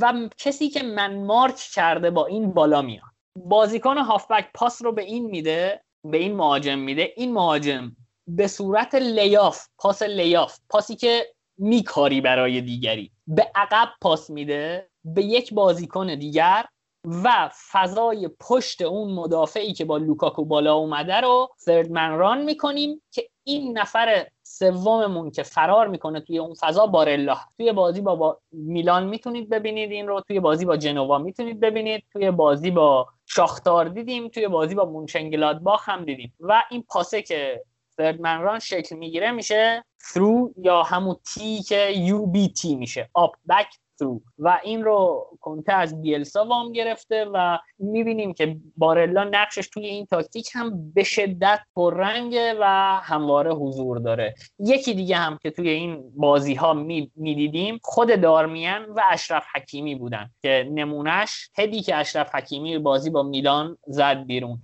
در مورد اشرف حکیمی هم بگم که من همچنان معتقدم که ایشون اشرف مخلوقاته. راجب بارلا دارم می‌خواد یه نکته اضافه بکنم. حالا یه خود شاید اقراقامیز باشه ولی حس شخصیمه. من فکر می‌کنم تو تیمی که فصل گذشته ساری در اختیار داشت و آرون رمزی و میزش پشت مهاجم دقیقا نیاز به یه بازیکنی با شخصیت و قابلیت بارلا داشت. یعنی از نظر شخص من اگر تیم ساری فصل گذشته یکی مثل بارلا در اختیار داشت شاید اقراق‌آمیز باشه ولی به نظرم حتی قهرمان اروپا می‌شد. در مورد همین نکته ای که فرهاد اشاره کرد یعنی قشنگ تو تیم ساری هم حالا تو ناپولیش اگه بخوام به طور دقیق اشاره کنم مارک همشیک بود که تقریبا همچین نقشی ایفا می‌کرد و دقیقا زل سوم خط هافبکش یه همچین بازیکنی رو می‌خواست که تو یووه همچین بازیکنی رو وجود نداشت. و در مورد اینتر جنوا می‌خوام دو تا نکته بگم. یکی بیدقتی مهاجمین اینتر تو ضربات آخر یعنی مهاجمین که به نظرم کلمه اشتباهیه با بگم لاتارو مارتینز یه چند تا بازی خیلی توپای خیلی خوبی از دست میده. و یه نکته دیگه هم اینه که در غیبت اشرف توی بازی یعنی وقتی که تو زمین نیست حملات اینتر از کنارها کمتر میشه و خیلی به عمق وابسته میشن. ولی اشرف که توی زمین میاد قشنگ کناره اینتر مخصوص سمت راست خیلی قشنگ پویا و خیلی رونده میشه و می‌تونن خطرساز باشن رو دروازه حریف. خب ما به سبک همیشه یه ایکسی این بازی ها رو هم بگیم این بازی رو. جنوا در حد گلگوهر سیرجان ظاهر شده با ایکسی صفر. نه اینکه مثلا یه چیزی بالا پایین صفر صفر مطلق صفر هیچ. و اون مشکلی که توی اینتر همیشه دیدیم توی فصل پیش به صورتی که مثلا لوکاکو فصل پیش چهل و یک big chance از دست داده بود. یعنی چهل و یک fucking big chance. و این بازی هم ایکس جی اینتر یک و هشت دهم بود و post shot xG ش یک و سه دهم. و دستشون در نکنه مهاجمامون. البته لوکاکو این بازی یه گل خیلی قشنگ زد که دمش گرم. و همچنان بگم که جسد لوکاکو میارزه به اون یارو آرژانتینیه. و همسرش. و همسرش. آقا من یه نکته بگم و حرف نوید رو تصحیح کنم. گلگوهر نبود و در یکی از بازی لیگ برتر سایپا واقعا ایکس جی صفر بود. یعنی صفر شوت صفر ایکس جی ثبت کرد. و حالا در اون مسائل فنی بازی صحبت کردید. من یه نکته ای که برام عجیب بود این بود که علاوه بر اشرف حکیمی سرژ گنابری هم همین مشکل رو پیدا کرد و تستش مثبت کاذب شد. یعنی اینکه برای بازیشون در هفته گذشته یکو از دسترس خارج شد و تستش مثبت اعلام شد ولی در تست های بعدی همش منفی اعلام شد. این به نظرم چالش بزرگیه در ادامه فوتبال اروپا چون قطعا ادامه داره و تیم ها رو دچار مشکل می‌کنی. مثبت کاذب چیزی بود که حداقل من به شخصه ندیده بودم تا الان. شما از ایکس جی میگین؟ بعد بیشتر یاد کریستال پالاس میفتم سایپا رو میگین؟ با کریستال پالاس هفته پیش جلوی برایتون صفر زده بود. با بازیکنی مثل زاها توی ترکیب.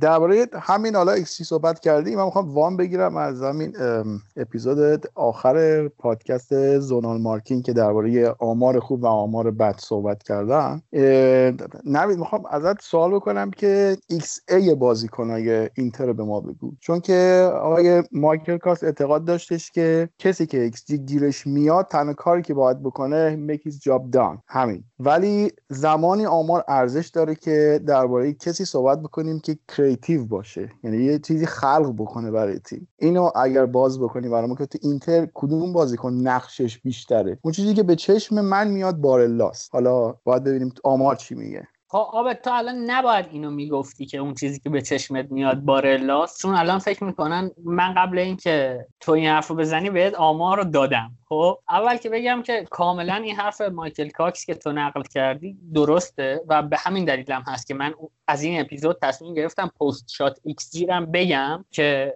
بگیم یه مهاجم کارش رو done نکرده. حالا در مورد XA که بخوایم صحبت کنیم XA اینتر در این بازی کلا یک و سه دهم بوده یک ممیز سه و XA بارلا نیم بوده. یعنی بیش از 40 درصد مثلا کار روی دوش بارلا بوده و بعد بارلا دو دهمه. یعنی بروزوویچ دو دهم و مثلا پروشیچ هم دو دهم. و این نشون دهنده اینه که شما خوب بازی رو می‌بینید دمتون گرم. حالا من یک کوچیک این مپس رو گفتم حالا ما خیلی آمار رو اینجور کلا دیتا رو زیاد میدیم کلا یه دیگه کوچولو بگم که کل مپس چی بود شاید به درد شنونده اونم بخوره. کلا اومد درباره این صحبت کرد که چه آماری به دردمون می‌خوره و چه آماری به دردمون نمی‌خوره و باید ازش رد بشیم. مثل تعداد بردای یه مربی که اومده بود مقایسه کرده بود با درصد بردای فرگوسن و با درصد بردای مورینیو که دو, دو صدم درصد اینجوری با هم اختلاف داشتن خیلی کم بوده. و مثلا اومد توی یه مپسی گفتش که آیا صرفا کسی که یه تعداد پاس داشت داده باشه پاس گل داده باشه نکته مهمیه؟ یا باید ببینیم که در چه درصدی از پاساج تونسته یک موقعیتی خلق بکنه که مثالشو مثال هریکین آورده بود که بازی تاتنهام و منچستر هریکین کلا دو تا پاس به سون داده که یکیش پاس گل بوده. یا درباره دفاع اومده این قضیه رو مطرح کرده که آیا کسی که بگیم تعداد تکل زیادی داشته باشه آیا نکته مثبتی برای دفاع و این عملکرد تیمی و زیر سوال نمی‌بره به نسبت همون چیزی که درباره اینکه مثلا میگن آقا اگه بهترین اگه دروازه‌بان تیم بهترین بازیکن زمین بشه آیا نکته خوبیه یا نکته بدیه؟ در کل اینکه میگم آمارا رو خیلی من به شخصه دارم میگم و باید تیمی تر نگاه بکنیم. الان همین نکته جدیدی که گفتی درباره احتمال بعد از زدن ضربه به نظرم بیشتر کمکمون می‌کنه چون هم تیم حریف رو میشه نگاه کرد. هم تیم خودی رو میشه نگاه کرد. آقا آره حرفت کاملا درسته. با هم موافقم بگم که ما هم تمام تلاشمون اینه که داده معنادار بدیم. یعنی ما هیچ وقت در مورد تعداد شوت در چارچوب مالکیت نمی‌دونم اینا به صورت پیور حرف نمی‌زنیم. همیشه در مورد یک سری از داده هایی صحبت می‌کنیم که معنادارن و دنیای فوتبال اونها رو به معنادار بودن پذیرفته. و اتفاقا الان هم می‌خواستم یه پارامتر دیگه ای رو مطرح کنم.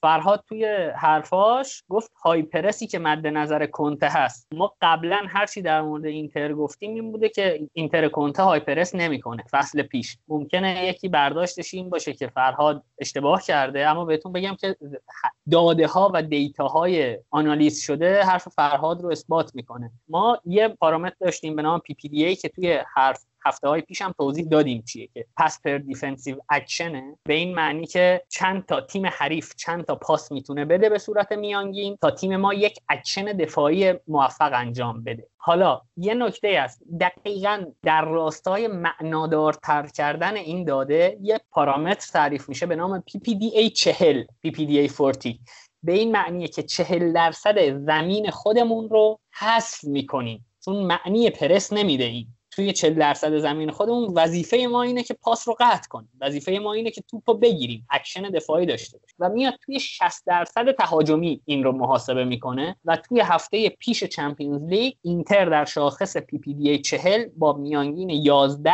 بهترین تیم پرس کننده اروپا بود. یعنی در 60 درصد تهاجمی خودش تیم حریف ماکسیموم تونسته 11 پاس بده. و اینتر اول بود. و نشون میده کنته داره تیمش رو از جلوتر میچینه برای دفاع کردن. خیلی خوب شد که اینو گفتی چون دقیقا سوال بعدیم بود و مبحثی که می‌خواستم باز بکنم احساس می‌کنم که این اشتباه جا افتاده بود که ما میگیم هر تیمی که PPDA بهتری داشته باشه یعنی از نظر دفاعی بهتره. این اشتباه نشه. اینا یعنی از نظر پرس عملکرد بهتری داشته باشه. یعنی شما یه تیمی مثل تاتنهام مورینیو رو با شاخص PPDA نمی‌تونی بیای قضاوتش بکنی. چون سبک بازیش اصلا اون نیست. و این فقط درباره اکشن دفاعی در زمان پرسه. دقیقا آبد شما در مورد تیم تاتنهام با, با PPDA تاتنهام می‌تونی نتیجه بگیری که تاتنهام برنامه اش مبتنی بر پرس نیست. تمام. اگر حرفی در مورد دفاع تاتنهام که ضعیفه یا قویه بزنی حرف مفت. هر پارامتری جایگاهی داره برای صحبت کردن در موردش. نهایتا می‌تونید بگید مورینیو مدرن یا پست مدرن فوتبال بازی نمی‌کنه. همین در مورد ضعیف یا قوی بودن دفاعش اگر حرفی بزنیم گزاف است.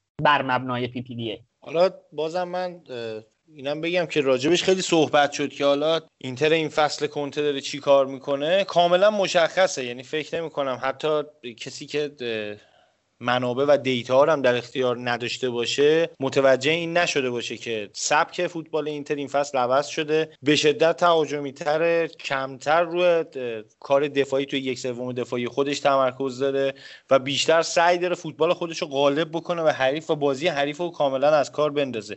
نوید راجبه بارلا صحبت کردی و آمار فوق ای که داشت. اینم می‌خواستم بهش اضافه بکنم که تو این بازی بارلا تازه نیمه دوم به بازی اومد. یعنی این آمار فوق العاده ای که تو ازش صحبت کردی مال بازیکنیه که کمتر از یک نیمه حتی توی بازی حضور داشته. این نمی‌دونم چه جوری میشه تعریفش کرد. ما می‌تونیم امیدوار باشیم که یه هافک فوقالعاده به هم تیم ملی ایتالیا اضافه شده هم توی باشگاه اینتر و خیلی هم متعصبانه فوتبال بازی می‌کنه. بچه ها دمتون گرم و من یه نکته در مورد اینتر بگم و از اینتر بگذریم چون خیلی در مورد اینتر صحبت کردیم و بریم سراغ بقیه تیم ها اینکه اینتر کنته با همین سیستم سه دفاعه فصل پیش بهترین دفاع سری آ رو رقم زده و در مورد نقد کردن یک مربی باید یه سری فاکتورها رو در نظر بگیریم که توی صحبت در مورد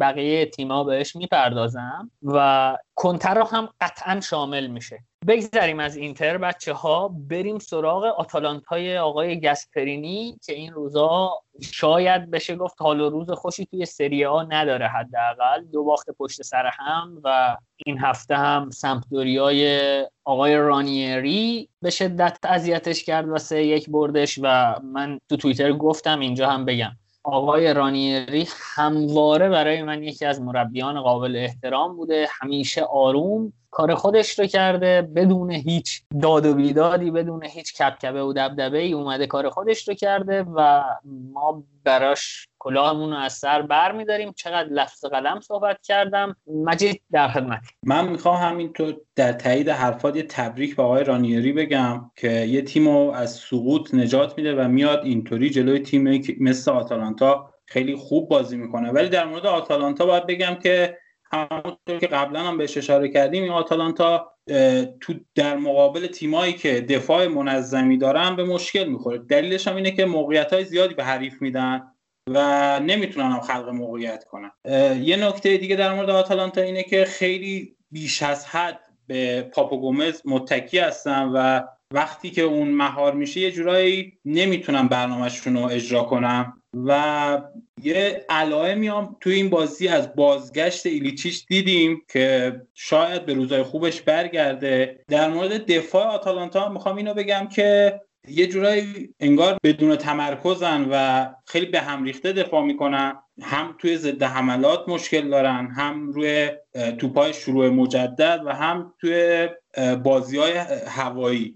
حالا دلیلش می‌تونه همون نبود کالدارا باشه که قبلا بهش اشاره کردیم و یکیش هم شاید به خاطر این باشه که سیستم چرخشی استفاده می‌کنن و بازیکنهای مثل سوتالو و پالومینو شاید تو این ترکیب جواب نمیدن. و تو این بازی هم یه جوری که دیدیم انگار از ترکیب دومش استفاده کرد. ولی خب برای آتالانتا این ترکیب دوم انگار معنی نداره. ولی یعنی همون بازی سابق خودشون رو می‌کنن با همون بازی کن. ولی خب نبودن اصلیشون و به نظرم بازم باید تبریک بگیم با آقای رانیری به خاطر این تیم خوب و سر حالش. حالا تو این بازی همونطوری که مجید اشاره کرد من فکر می‌کنم عملکرد بعد دو تا وینگ بک آتالانتا باعث به وقوع پیوستن همچین نتیجه کرد. یعنی جایی که فصل پیش به خصوص سمت چپ ما رابین گازنس رو می‌دیدیم که فوق العاده عمل می‌کنیم. بازی از اول بازی نمی‌کرد و سمت چپ موجیکا اگه اشتباه نکنم تا اسمش درست تلفظ بکنم داشت بازی می‌کرد و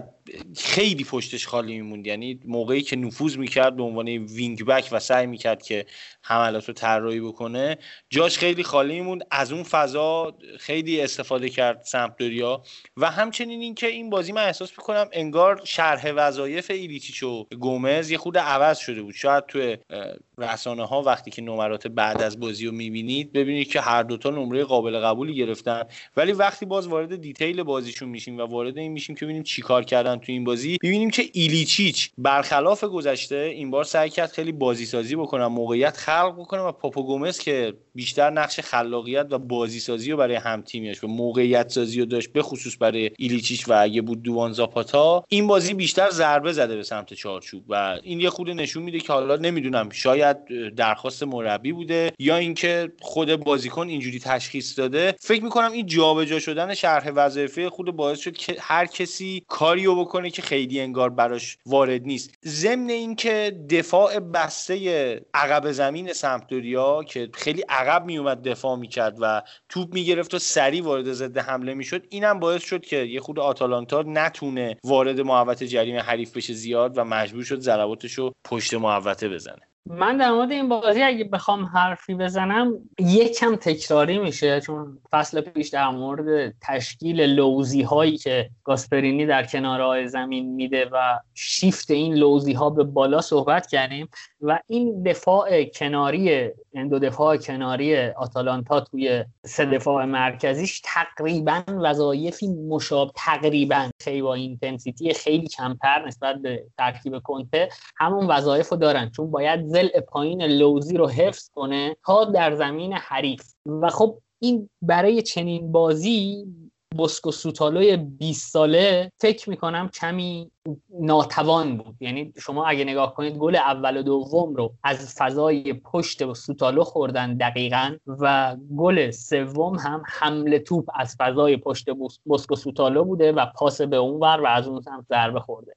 و توی هیت مپ بوسکوسوتالو هم که نگاه کنی قسمتی که در زمین حریفه به عنوان یک مدافع مرکزی. پررنگ تره تا قسمتی که در زمین خودشه و ریکاوری ران کمی داره و با مصدوم شدن درون یعنی درون که فرم خوبی هم نداشت و اون هافبک دفاعی دیگهشون که اونم روز خوبی نداشت از غذا طبیعیه که فضای پشت یک بازیکن 20 ساله هدف قرار گرفته میشه و یه روباهی مثل کوالیارلا فرصت ها رو از دست نمیده.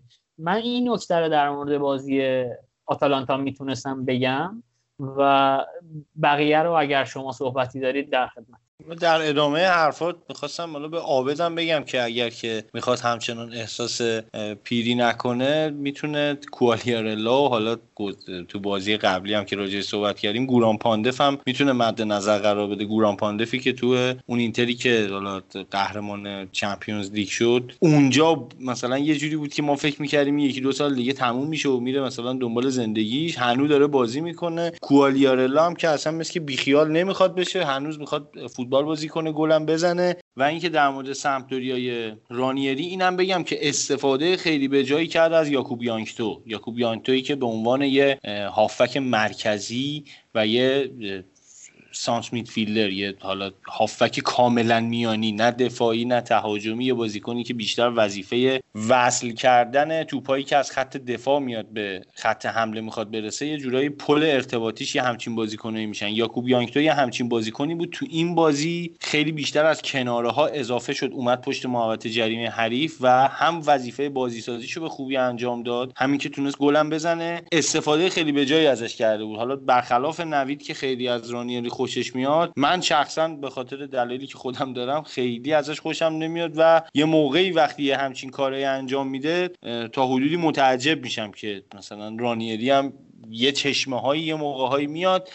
ولی بارها راجبش صحبت کردیم تو اون تالار مشاهیر کذایی که حالا خودمون تو ذهنمون از مربیان بزرگ ایتالیایی شاید اگر خیلی با اقراق بتونیم رانیری رو راه بدیم شاید اونجا آبدارچیشون بشه یعنی همچین حالتی داره. خب بچه اگر صحبتی نیست بریم سراغ بازی بعدی. بازی تیم مجیدینا مقابل تیمی که من مربیش رو خیلی دوست دارم. هفته پیش هم سو تیم رو سر علاقم به همین مربی دادم و این که خلاص مربی خوبی آقا. نگید کروات ها مربی نمیشن. چرا نداریم؟ همین آقای یوریچ. مجید یک یک کردید با ورونا. چطور بود بازی؟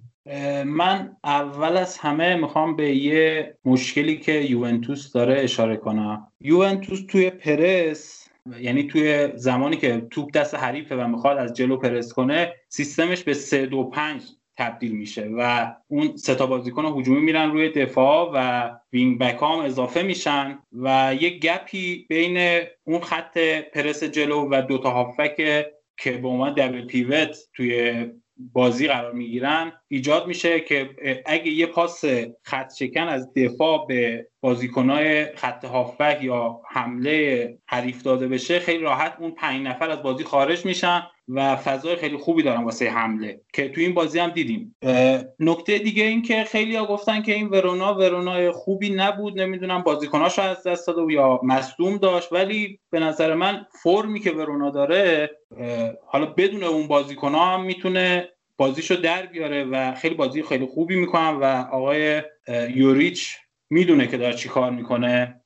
و نکته ای که من می‌خوام در مورد یوونتوس بگم یکی بازی ضعیف رمزی بود. خیلی البته نه فقط رمزی بقیه بازیکن هم مشکل داشتن. پاسای اشتباه خیلی زیاد بود توی یوونتوس. یه جوری ناهماهنگ بودن بازیکن یوونتوس. یکم حالا نمی‌دونم شاید به خاطر بدنسازی باشه ولی تیم توی ضد حملات سنگینه نمی‌تونه سریع عمل کنه و به خاطر همون پرس از جلو خیلی فضا میدن به حریف چه توی کناره ها و چه توی مرکز زمین به خاطر اون گپی که ایجاد میشه. و یه جورایی هم به خاطر اینکه حالا یه سری مصوم داریم یه سری محروم داشتیم توی این بازی دست پیرلو روی نیمکت بسته بود و نمی‌تونست حالا بخواد برای اینکه بازی رو در بیاره مهره هجومی درست حسابی نداشت و یوونتوس هم تو ضربات آخر بد شانس بود و بیدقت بودن مهاجمای یووه و حالا تا اینجاشو میگم اگه شما حرفی دارین بگین در ادامه من یه سه نکته دیگه هم اشاره می‌کنم. مجید در مورد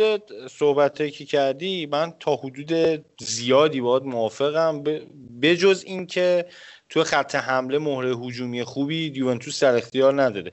من شخصا مشکل اصلی یوونتوس رو این فصل تو هافک دفاعی می‌بینم. جایی که شما تیمتون فقط یه وستون مکنی اومد گرفت و هافبک دفاعی تخصصی وجود نداره تو یوونتوس. یعنی این فصل یه بازیکنی که بیاد کار تخریبی انجام بده حالا درسته که دید این کار رو به شکل خیلی موزهیکی انجام می‌داد ولی بازیکنی با اون خصوصیت دیگه گرفته نشده و بیشتر فضا رفته سمت هافک های توپ نگهدار. من در تایید حرف جفتتون اگه بخوام یه صحبتی کنم بازی بارسا چون خیلی دقیقتر یوونتوس رو نگاه کردم نقش اون هافک دفاعی که فرهاد می‌گفت کامل مشخص بود. یعنی نه بنتانکور نه رویو اونقدر کیفیت خوبی نداشتن و اصلا فضای زیادی رو بارسا دادن. بارها مثلا نسی توپ رو گرفت و یک استارت زد و رفت و یه موقعیت خلق شد. مثالش هم اواخر بازی که پاس رو داد به گریزمان و خراب کرد موقعیت رو.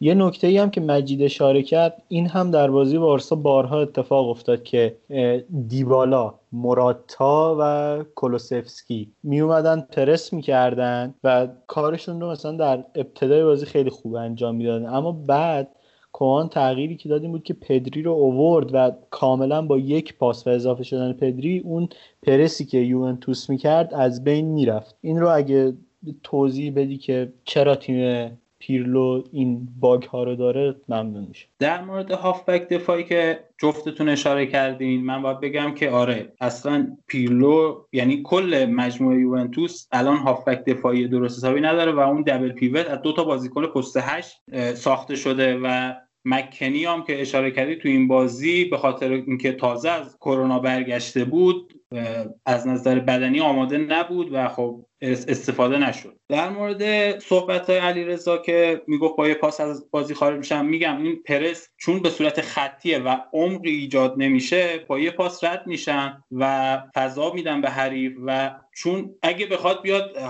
یعنی این پرس از طرف هافبک ساپورت نمیشه. یا اگه بخواد بیاد این ساپورت شک بگیره چون خیلی جلو پرس می‌کنن از یعنی دفاع ما باید از خط نیمه هم رد بشن و می‌تونه با یه پاس بلند چون آفسایدی هم دیگه در کار نیست از خط نیمه کل بازیکنان یوونتوس از بازی خارج میشن و به نظرم دوندگی بیشتر می‌خواد و این که گفتی از اول بازی یکم بود و بعدش کمتر شد به خاطر همون نامادگی و از نظر بدنی ضعیف بودنه به نظرم این قضیه درست میشه ولی زمان لازمه. خب ببین مشکلی که الان یوونتوس داره بازم تکرار می‌کنم که ببین هافک دفاعی توی یوونتوس الان وجود نداره و به قول خودت توی زمان دفاع کردن توی خط هافک عمقی وجود نداره. دقیقا این مشکلیه که اصلا شاید هم فقط نشه بگی راجبه حالا پیرلو. هم راجبه بازیکناس هم راجبه پیرلو. ببین فصل پیش ما راجبه صحبت کردیم که تیم کنته به اصطلاح هایپرس بازی نمی‌کرد. چرا؟ چون هافبک دفاعی توانمندی در اختیار نداشت و انقدر که داد و بیداد می‌کرد که آقا من ویدالو می‌خوام من ویدالو می‌خوام دقیقا برای همین بود که نیاز داشت به یه هافبکی که کار تخریبی بلد بشه قطع توپ بکنه و حتی بتونه توپو از اون مخمسه در بیاره تو شرایط حمله قرار بده. بازی که یوونتوس داره این روزا انجام میده و سبکی که دوست داره ارائه بده دقیقا سبکی که دلش می‌خواد. یعنی همون کاری که شاید کنته انجام میده دیگه. یا هایپرسی انجام بده توپو تو زمین حریف نگه داره و با استفاده از بازیکن خلاقی مثل ربیو حالا بنتانکور یا دیگر هافبک یوونتوس بیاد به موقعیت خلق کنه. حتی دیبالا. دیبالایی که خودش هم اگه توپ دستش باشه می‌تونه به عنوان هم عمل بکنه توی بازی هم می‌تونه در حین بازی تبدیل بشه به یه اتکینگ میدفیلدر که بیاد کار خلاقیت و بازیسازی انجام بده. ولی نبود این هافک دفاعی باعث میشه که شما اینجوری بذار برای توضیح بدم که این سبک بازی نیازمند اینه که شما بتونی زمان زیادی از بازی توپ رو در اختیار داشته باشی. و این در اختیار داشتن توپ فقط و فقط نیازمند یه هافبک دفاعی توی این یوونتوس یه هافبک دفاعی توانمند که بتونه قطع توپ بکنه جلو حملات حریف رو بگیره. ببین شما توی بازیکنایی که الان دارین به نظر من تنها بازیکنی که شاید یه جورای عادت داره بدون اینکه تیمش فوتبال مالکانه بازی کرده باشه یا اینکه توپو خیلی در اختیار داشته باشه خوب بازی بکنه کلوسفسکیه کلوسفسکی که فصل پیش توی پارما قاعدتا تحت فشار بازی کردن رو بهش عادت داره و این فصل تا فعلا اومده توی یوونتوس همچنان با همون ذهنیت می‌تونه از لحظات استفاده بکنه. ولی بقیه بازیکنان یوونتوس رو بیا تک به تک بررسی بکنیم. بنتانکور که بازیکن خیلی سریعی نیست توی تصمیم گیری و انتقال. یا حتی ربیو همینطور. اینا بازیکنایی که یه خود زیاد از حد حالا نه به اون معنای بدش. سبک بازیشون این شکلیه که زیاد از حد با توپ ور میرن. لازم دارن یه خورده فضا داشته باشن بیان یه خورده با توپ بازی بکنن و بعد تصمیم نهایی رو بگیرن. و کسی نیست اونجا که بتونه روی یه حرکت برقاسا کارو در بیاره برای یووه. یکی دیگه هم مشکلات اصلی که داره یووه این فصل سمت چپشه. حالا یا جایی که کوادرادو سمت راست داره بازی می‌کنه تا حدودی جاییه که راجبش حالا ایده های خوبی وجود داره. هم خود کوادرادو مدت داره اونجا بازی می‌کنه. همین که بازیکن نسبتا قابل قبول با کیفیتیه. ولی سمت چپی که مثلا این بازی برناردسکی بازی کرد من تا اونجایی که دیدم برناردسکی چیزی برای ارائه نداشت. یعنی یا پستش نیست نمی‌تونه خوب بازی بکنه یا واقعا اون شرایط آرمانی اومده دور شده نمی‌دونم. به هر شکل این فصل تو wing back وقتی شما این 3 5 2 بازی می‌کنی نیاز داری چند تا wing back خوب داشته باشی. چون wing back ها به شدت درگیرن توی فوتبالی که امروزه داره توی 3 5 2 اجرا میشه و خیلی راحتتر خسته میشن خیلی بیشتر مصدوم میشن و باید چند تایی آماده داشته باشی که محرکه تیمت به اصطلاح از کار نیفته. در جوابت باید بگم که آره هافبک دفاعی نداریم یعنی اون بازیکن تخریبیه رو نداریم و یه هافبکی که بتونه اون بازی تکزر و ریتم بده به حملات یا طراحی کنه. حملات هم وجود نداره. تا حدودی رمزی این کارا رو می‌کنه ولی گفتم ناهماهنگ پاساش خیلی لو میره و در مورد winger wing back چپ هم توی یه سری بازی ها فرابوتا و توی یه سری بازی ها هم از کیزا استفاده کرد. و واقعا مشکل داره چون که حالا چه کیزا چه برناردسکی تو این پست نمی‌تونن حالا به خاطر اون شرح وظایفی قبلا داشتن برناردسکی که اعتماد به نفسش قشنگ نابود شده به خاطر آلگری کیزام خیلی رو به جلو بازی می‌کنه و اصلا پوشش نمیده و عکت دفاعی درست حسابی نداره و فرابوتا به نظرم بهترین گزینه است ولی خب خیلی جوون و بی تجربه است. دلیل این که حالا یه سری بازیکنان نیستن شاید به خاطر این باشه که این کرونا باعث شد که دست تیم بسته باشه تو نقل و انتقالات و بازیکنایی که مد نظر باشگاه بود جز... یعنی مد نظر شاید بهتره بگم مد نظر پیرلو بود جذب نشدن. خیلی دنبال جذب رابین گوزنس بود برای وین بک چپ. برای اون هافبک خلاق پشت مهاجم دنبال جذب حسام آوا و رودریگو دی پاول بود که اونا هم جذب نشدن. و تو بخش هافبک دفاعی هم یه زمزمه هایی بود که کانته جذب بشه که اونم خیلی منبع خبرش رسمی نبود ولی اگه جذب می‌شد خیلی به کار یووه می اومد ولی به نظر من دقیقا با حرف موافقم که این سبک بازی نیاز به یعنی اون سبک بازی که پیرلو مد نظرشه نیاز به یه تسلط و مالکیت توپی داره که بتونه بازیشو به حریف دیکته کنه و سوار باشه روی دروازه حریف و بتونه خلق موقعیت کنه و بیشتر بیشتر بتونه توپو نگه داره و مالکیت به نفع یووه باشه. ولی خب از نظر بدنی این قضیه اتفاق نمیفته از نظر اون هماهنگی هم اینو هنوز نمی‌بینیم. شاید به خاطر ذهنیتی باشه که ساری هم نتونست تغییرش بده و پیرلو هم فعلا نتونسته. دلیلش به نظرم اینه چون ما زمان آلگری بازی واکنشگرا داشتیم که تو دفاع می نشستیم و منتظر بودیم از حریف توپو پس بگیریم و تو ضد حملات اکت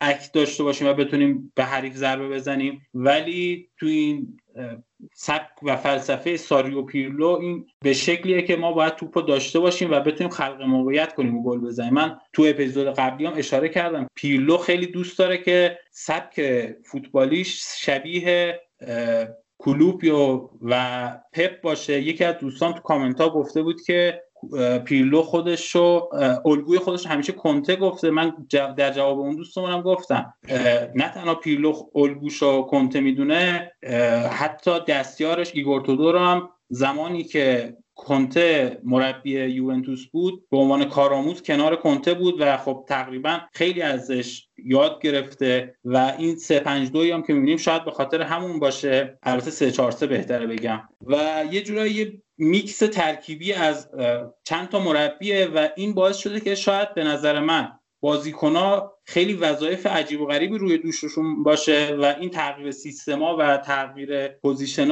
یه کمی بخوام به زبان ساده بگم بازیکنها رو گیج کرده. من یه نکته خیلی کوچیک می‌خواستم فقط بگم اینکه به نظرم یوونتوس تو خط هافبکش به کارگر نیاز داره در حال حاضر.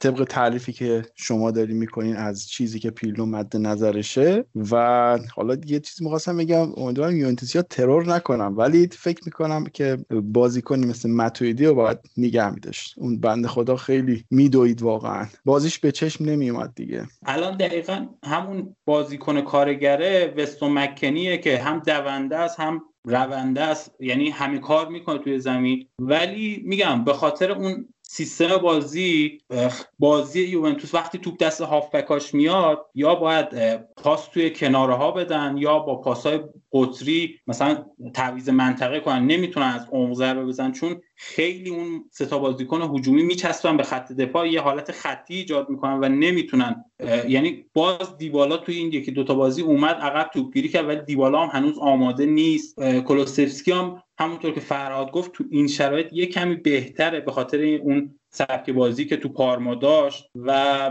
بقیه بازیکن ها هنوز اون ذهنیت مریض آلگری توشون مونده و یه نکته هم من اینجا اشاره کنم. خیلی از بچه ها و خیلی از این پیجای هواداری اشاره کردن که آرتور همون عملکرد پیانیچو داشت حتی ضعیفتر. من میگم که آقا آرتور از یه لیگ دیگه اومده هنوز تطبیق پیدا نکرده با این وجود عملکرد پیانیچو داشت و به نظرم با وجود یکی مثل پیرلو که خودش تو همون پست بازی می‌کرده به مرور بهتر میشه و فکر کنم تغییر سیستم در میان های فصل یوونتوس از این رو به اون رو کنه. البته این تغییر سیستم نیازمند بازگشت دلیخته چون خط دفاع ما خیلی مشکل داره و بونوچی اون بازیکن نیست که اون اعتماد رو بهش به مربی بده به نظر من. و دلیخت خیلی به کار ما میاد. من حقیقتش در مورد هافک دفاعی یه نکته الان کردم یعنی به ذهنم اومد. باشگاه دانشجویان این تز پیرلو رو ترجمه کرده بود و یه قسمتهایش رو گذاشته بود. من نگاه کردم حالا از روی اون بخشی که در مورد هافک میانی نوشته می‌خونم.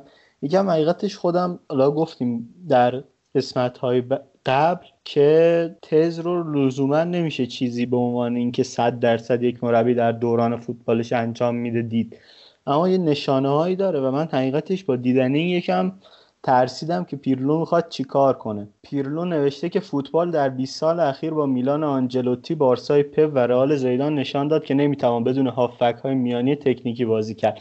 سالهای سال جلوی خط دفاعی در قرق بازیکنهای فیزیکی و قدرتمند بود اما در فوتبال امروز در این منطقه زمین باید بازیکنانی با دید وسیع داشته باشید. با تکنیک حمله توپ و قدرت پاس بالا. البته برای حفظ دینامیک که لازمه فوتبال مدرن است این بازیکنان باید سرعتی و انفجاری هم باشند و در صورت از دست رفتن توپ توان فشار گذاشتن روی حریف را داشته باشند. این یکم حقیقتش با توجه به این که مجید یه سری صحبت ها در مورد هافبک های یوونتوس کرد یکم حقیقتش من رو ترسوند که پیرلو می‌خواد چی کار بکنه. و اینکه درخواست جذب بازیکن هم گفت که کانته در حد یک مثلا زمزمه بوده و خیلی جدی نبوده. خواستم اگه توضیح داره بگه. ببین این که می‌خواد هافبکاش قدرت دریبلینگ داشته باشن حمله توپ بالایی داشته باشن و دید وسیعی داشته باشن کاملا مشخصه. حتی همین قضیه که فرهاد اشاره کرد که بازیکنای یعنی اون دوتا هافبک چه بنتانکور چه ربیور حالا چه آرتور که استفاده شده وقتی میان صاحب توپ میشن یه کمی با توپ ور میرن و حمله توپ می‌خوان بکنن به خاطر همینه. یعنی اون شهر وظایف پیرلو از هافبک رو نشون میده. ولی گفتم کانته فقط یه زمزمه بود. اونم خبرگزاریش نامعتبر بود و با توجه به اینکه خود پیرلو یه رجیستا بوده و الان هم داره روی آرتور کار می‌کنه که یعنی تو تمرینات ما اخبارش اومده که پیرلو دقیقا کنار آرتور مو یعنی سایه به سرش حرکت می‌کنه و مو به مو بهش دستورات رو میگه. یه جورایی داره میگم من امیدوار می‌کنه که این سیستم در آینده به 4 3 تبدیل بشه و آرتور به عنوان رجیستا و رو دستش حالا مکنی و ربیو یا بنتانکور و ربیو بازی کنن که شاید میگم این سیستم به... یعنی این سبک بازی بهتر بشه. ولی این تغییر سیستم نیازمنده اینه که یک اینکه فول بک های خیلی خوبی داشته باشیم که بتونه تو حملات اون پرسی که پیرلو مد نظرشه رو اجرا کنه و دو اینکه از نظر بدنی باید آماده باشیم. چون واقعا یوونتوس توی این چند تا بازی اخیر که حالا چه توی لیگ قهرمانان چه توی لیگ نشون داد که یه وقتایی بازیکناش کم میارن و کاملا بازی رو به دست حریف میدن و خب اینا ما پارسال هم توی اینتر کنته دیده بودیم. خب دوستان اگه اجازه بدید ما هم در مورد یوونتوس کمی صحبت کنیم. من سه نکته می‌خواستم بگم. اول اینکه من یه آدم بیماری هستم که دو ساله دارم پول میدم از یه رسانه scouting report می‌گیرم و نمی‌خونم. و نمی‌خونم. بعد از اینکه یوونتوس رفت مکنی رو خرید رفتم تو آرشیو این report هایی که داشتم search کردم و توی دو سال اخیر سه گزارش خوندم. که مکنی پتانسیل این رو داره که به یکی از هافبک های بزرگ دنیا در دهه بعد تبدیل بشه. و این سه تا scouting report رو هم سه نفر متفاوت نوشته بودن که هیچ ربطی هم به هم نداشتن. این در مورد مکنی. در مورد تیکه ای که علیرضا از روی تز پیرلو خوند من فکر کنم ما گفتیم که پیرلو بیش از این که تحت تاثیر آلگری یا شبیه به اون باشه شبیه به ساری یه سری از دوستان خورده گرفتن به ما. این چیزی که علیرضا خوند دقیقا همون مشکلی و ایرادیه که ما به ساری می‌گرفتیم که یعنی شیشش که می‌خواد شیش playmaker باشه به نام آقای جورجینیو و ترجیح میده که روی دست اون شیش playmaker هم یه شیش یا یه هشت playmaker دوباره بازی بده و این اصلا اتفاق مثبتی نیست و bug محسوب میشه. در مورد pressing و tackling پیرلو هم من تیم پیرلو در واقع من یه data یی بدم ببینید اینکه میگیم بازیکن کارگر یا تخریبی در وسط زمین نداره این نکته رو بگم که داده ها کاملا این رو اثبات می‌کنه یعنی آقای یوونتوس در سری آ توی پرس توی یک سوم میانی زمین تیم 16 همه و توی tackling تیم 15 هم. و حالا ممکنه فکر کنیم این اتفاق وسط زمینه و یوونتوس تمرکزش و عملکرد بهترش توی بقیه زمینه. چون مثلا اینتر پرس و tackling ش توی یک سوم دفاعی خودش مثلا خیلی بده ولی توی یک سوم هجومی تیم دومه. ولی برای یوونتوس اینطوری نیست. یوونتوس توی یک سوم دفاعی خودش توی پرس تیم 16 هم سری آ و توی tackle تیم 17 هم سری آ. توی یک سوم تهاجمی خودش هم توی پرس تیم 14 همه و توی tackling تیم آخر تیم بیستم در مجموع یوونتوس در توپگیری و توپگیری از حریف یعنی چه به صورت tackle چه به صورت interception چه به هر صورت دیگه ای یوونتوس تیم 17 هم سری آ و این نشون میده اون تیکه که علیرضا از روی تز پیرلو خوند. اتفاقا تیکه که پیرلو به کار می‌گیره و کارآمد هم نیست در زمینه تخریب. من ندارم. همین سه نکته به ذهنم می‌رسید که بگم. یعنی تو اون تیمایی که مثال زده گتوزو کاسمیرو این گزینه ها رو فراموش کرده؟ آخه گویا فراموش کرده دیگه که الان این سیستم وضعیتش اینه گویا فراموش کرده. ضمن اینکه مجید این خوشبینی تو هم که میگی که بیاد مثلا با رجیستا بازی کنه فکر کنم این مشکل رو حل نمی‌کنه. یعنی هیچ نشانه ای برای من از حل کردن این مشکل نمی‌دهد.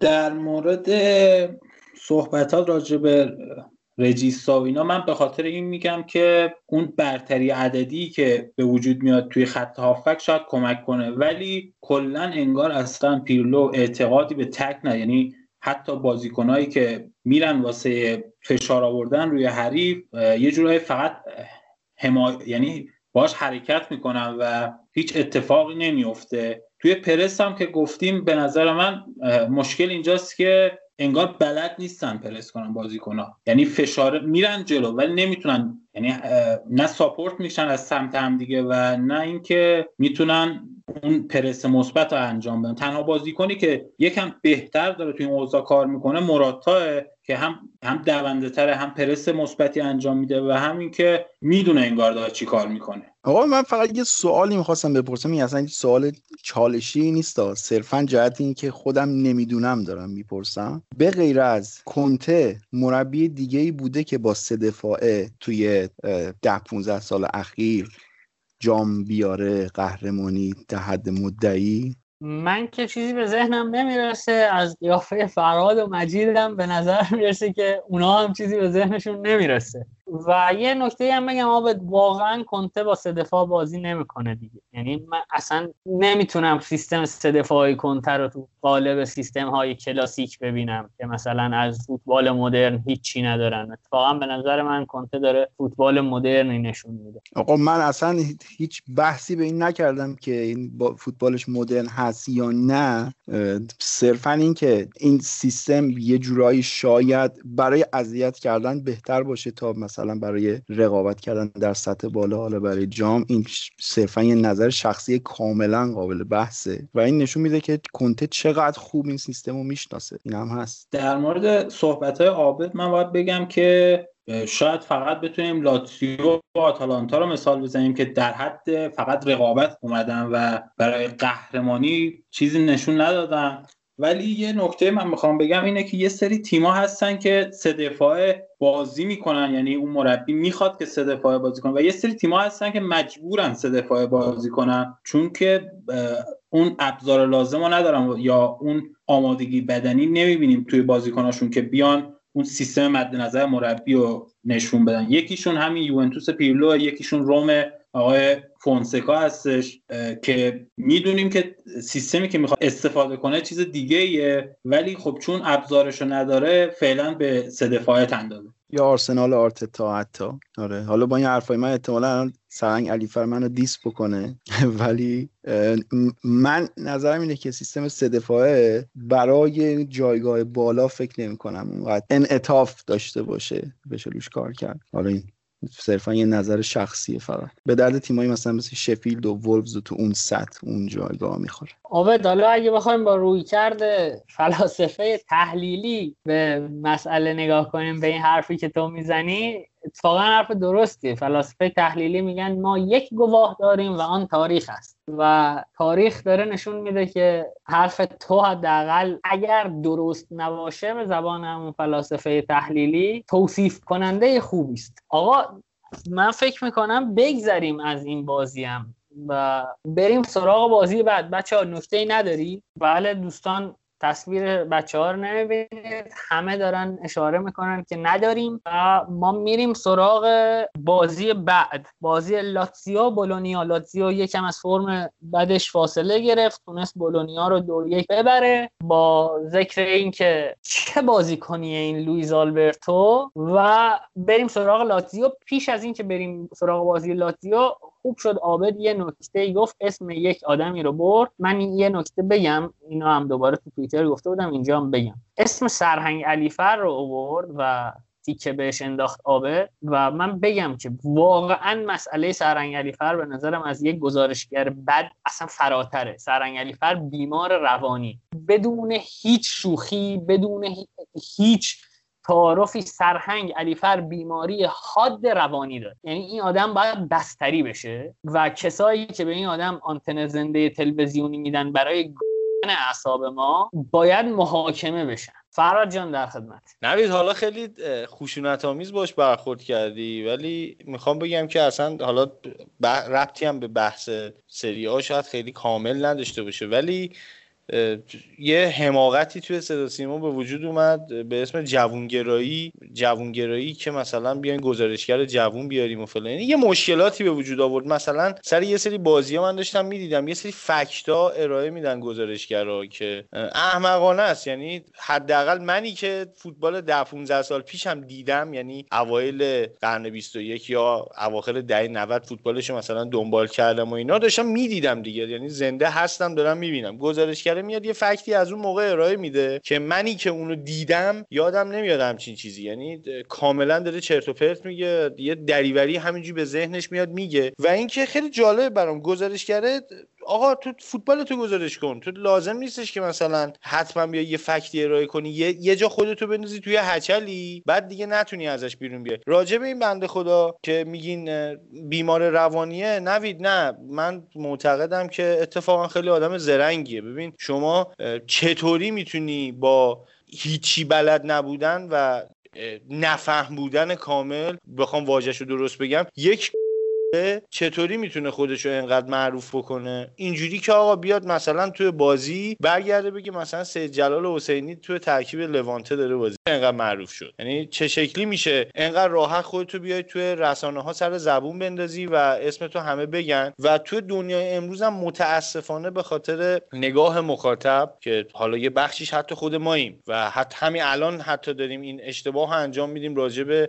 این اشخاص صحبت می‌کنیم به نظر من حتی صحبت کردن راجبش هم اشتباهه. ولی به خاطر اینکه حالا بحث باز شد خب اینجوری بگم آقا مگه میشه یه گزارشگری که توی صدا و سیما داره کار می‌کنه؟ اصلا کارش گزارش فوتباله و بالاخره اونجا داری صحبت می‌کنی دیگه تو دیدی مثلا دیروزش چه می‌دونم سید جلال حسینی اومده توی ترکیب پرسپولیس بازی کرده مثلا فلان کارم کرده بعد شما خودت داری خبر کار می‌کنی داری این چیزا.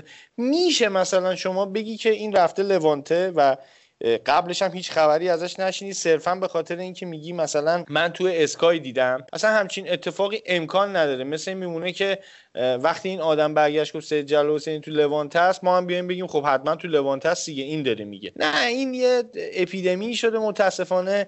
این چرندیات گفتن و این مزخرفگویی خوزعبلاتی که سرنگلی فرداره میگه رو شما بذار کنار بغضایی که جواد خیابانی داره انجام میده و بذار کنار که اون میساقیان داره انجام میده. نمی‌خواستم انقدر سنگین بگم ولی بذار کنار هم به یه پکیجی می‌رسی که ما از عوضی بودن داریم به شهرت افراد می‌رسیم. یعنی صرفا مثلا دیگه نمیگیم که فلانی چقدر کارش درسته. میگیم اون مثلا دیدی چه زری زد؟ مثلا یه همچین چیزی شده دیگه. اینجوری افراد دارن معروف میشن.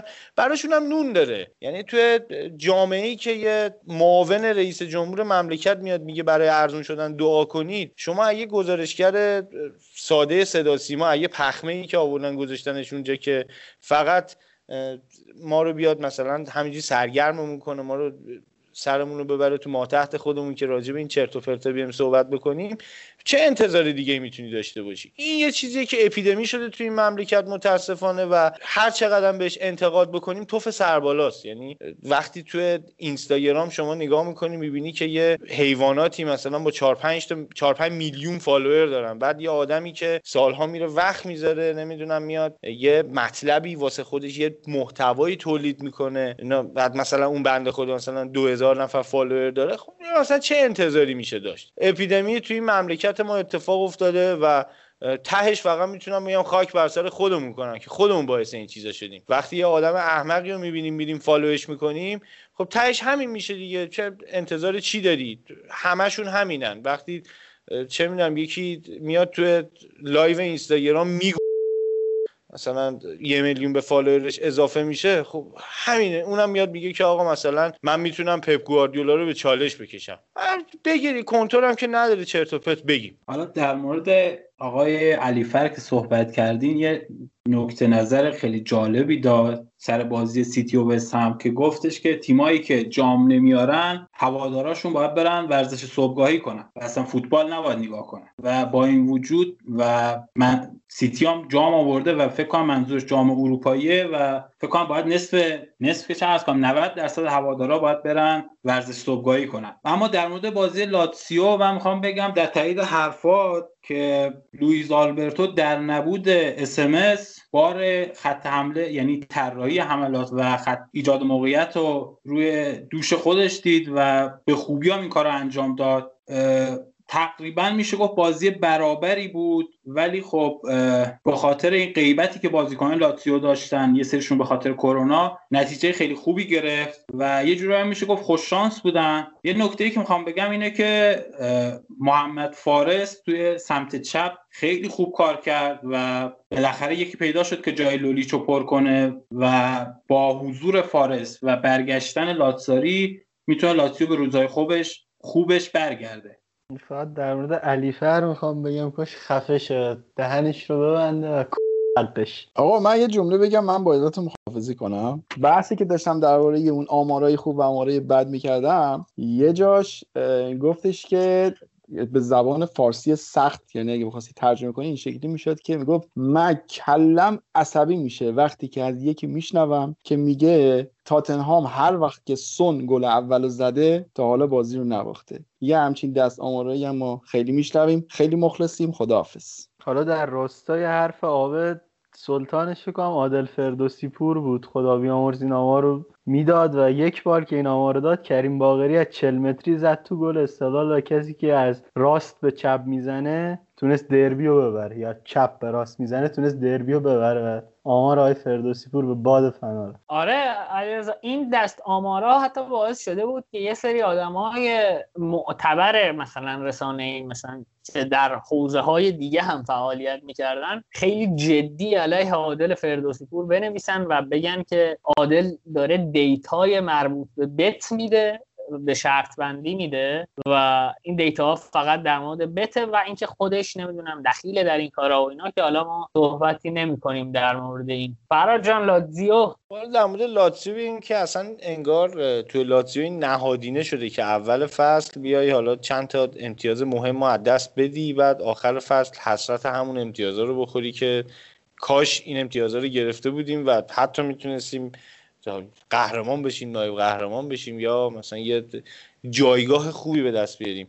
لاتسیو از معدود تیمایی توی ایتالیا که تقریبا اسکواد فصل پیشش رو حفظ کرده و با اون خط هافبک سه نفرش که فصل پیش برگه برندش بود و در حقیقت بگم فصول پیش برگه برندش بود این فصل حتی اومده تا حدودی تقویت هم کرده و تیم منسجم و خوبی داره. اون تا هر فصل اصلا برای اینا انگار عادی شده که اول فصل یه خود لغزش داشته باشن. در کل راجع به لاتسیو میشه همون حرفایی رو زد که فصل گذشته می‌زدیم و چیز جدیدی اضافه نمی‌کنه. همون سبک فوتبالی و فقط و فقط می‌تونم بگم کیفیت مهره که داره همچنان اون خط هافبک فوق العاده رو نشون میده به ما و همونطوری که شما اشاره کردین لوئیز آلبرتویی که یه جورایی انگار به یه جنازه اومدن توی لاتسیو تنفس مصنوعی دادن بازیکنی که تقریبا تموم شده بود رو اومدن به این شکل احیاش کردن و شاید این آخرین فصلی هم باشه که میلینکوویچ ساویچ رو دادیم توی لاتسیو می‌بینیم. شخصا نظرم اینه که اگر این فصل این اتفاقات ویروس کرونا و این مشکلات اقتصادی نیفتاده بود قطعا میلینکوویچ ساویچ رو توی یه تیم دیگه ای توی خود سری آ می‌دیدیم. یعنی یا یوونتوس یا اینتر هم خیلی نیاز داشتن به یه همچین بازیکنی و هم خیلی نزدیک بودن به گرفتنش. ولی خب در کل این اتفاق نیفتاد و لاتزیو فعلا می‌تونه داشتن همچین هافک فوق العاده لذت ببره. درسته تو این بازی نبود ولی کلی بخوام راجع به لاتزیو صحبت بکنیم. این فصل هم جز تیماییه که مدعی اصلی کسب سهمیه است. حالا نه بیشتر چون این امتیازهایی که از دست میده همیناست که فرق یه تیم قهرمان و با یه تیمی که فقط برای سهمیه و اینجور چیزا میجنگه رو مشخص می‌کنه. در مورد لاتسیو و ادامه صحبت های فرهاد باید بگم که یه جورایی انگار تمرکزشون رو گذاشتن روی لیگ قهرمانان و اونجا دارن نسبتا خوب عمل می‌کنن و انگار واسه مدیریت لاتسیو سود از مرحله گروهی لیگ قهرمانان اولویت داره. و در مورد این بازی بخوام بگم در نبود استراکوشا رینا خیلی خوب عمل کرد. چند تا save یعنی چند تا super save باید بگم داشت. و نکته آخری که می‌خوام بهش اشاره کنم تو این وضعیت لاتسیو زوج کرا و ایموبیله بیشتر جواب میده تا نسبت به ایموبیله و کایسدو. چون لاتزیو نسبتا عقب میشینه و چشم ضد حملات داره و این دوتا بازیکن بازیکنهایی هستن که هم توانایی حمل توپ خیلی خوبی دارن هم نسبتا سرعت بالایی دارن. حالا توی عمدتا خطوط حمله ای که دو تا مهاجم دارن بازی می‌کنن از گذشته حداقل من خیلی یادمه که همیشه یه بازیکن ریزنقش و تکنیکی و یه بازیکن تمام کننده همیشه حضور داشتن و وقتی که کایسدو و ایموبیله بخوام بازی بکنم معلوم نیست کدوم یکیشون قرار صرفا تمام کننده باشه و کدوم یکیشون خط دفاع رو به هم بریزه. دو تا بازیکنی که خصوصیتشون تقریبا شبیه همه و نمیشه خیلی ازشون انتظار داشت که اون مکمل هم دیگه باشن به قولی. از گذشته بخوام صحبت بکنم مثلا یه زوجی مثل توران رفلو با مثلا کیزا معذرت می‌خوام توران رفلو با زولا یا مثلا توی حتی تیم ملی خودمون که اون موقع ها یه مقداری همچنان فوتبال هم توی این مملکت اسمش فوتبال بود و واقعا هم فوتبال بود. خداداد عزیزی و علی دایی چه می‌دونم تو لیورپول امیل هسکی و مایکل اوون اندی کول و دوایت یورک تو منچستر یونایتد.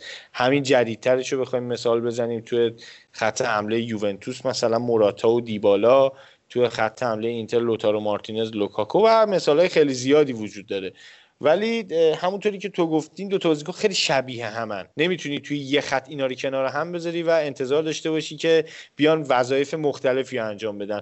به خصوص بیشتر ضعفش با کایسدوه چون کایسدو نه آنچنان کیفیت بالایی داره بیشتر رو سرعتش شاید بشه حساب کرد توی لاتزیو نه تکنیکش. خب آقا فکر کنم پرونده این بازی رو هم ببندیم. با ذکر یه نکته که من بگم لاتزیو توی لیگ قهرمانان یکم هم شانس آورد. افتاد توی گروهی که تیم سیده یکش زنیت. و این خودش شانس خوبیه براشون که بتونن از اونجا صعود کنن. و بریم سراغ بازی ناپولی بنونتو تیم آقای گتوزو دو یک برد. پیش از اینکه هر چیزی در مورد این بازی بگیم من یه نکته بگم که سه تا ناپولیتن توی بنونتو بازی می‌کردن که دو تاش رو نمی‌دونم کیه. یکیش روبرتو اینسینی است که در داداش لورنزو اینسینیه ناپولیه و روی کرده و تقابل این دوتا جالب بود. روبرتو اینسینیه یه گل زد که گزارشگر انگلیسی زبان خیلی گزارش جالبی روش داشت و جملات عجیب غریبی گفت. خود خود اینسینیه هم روبرتوشون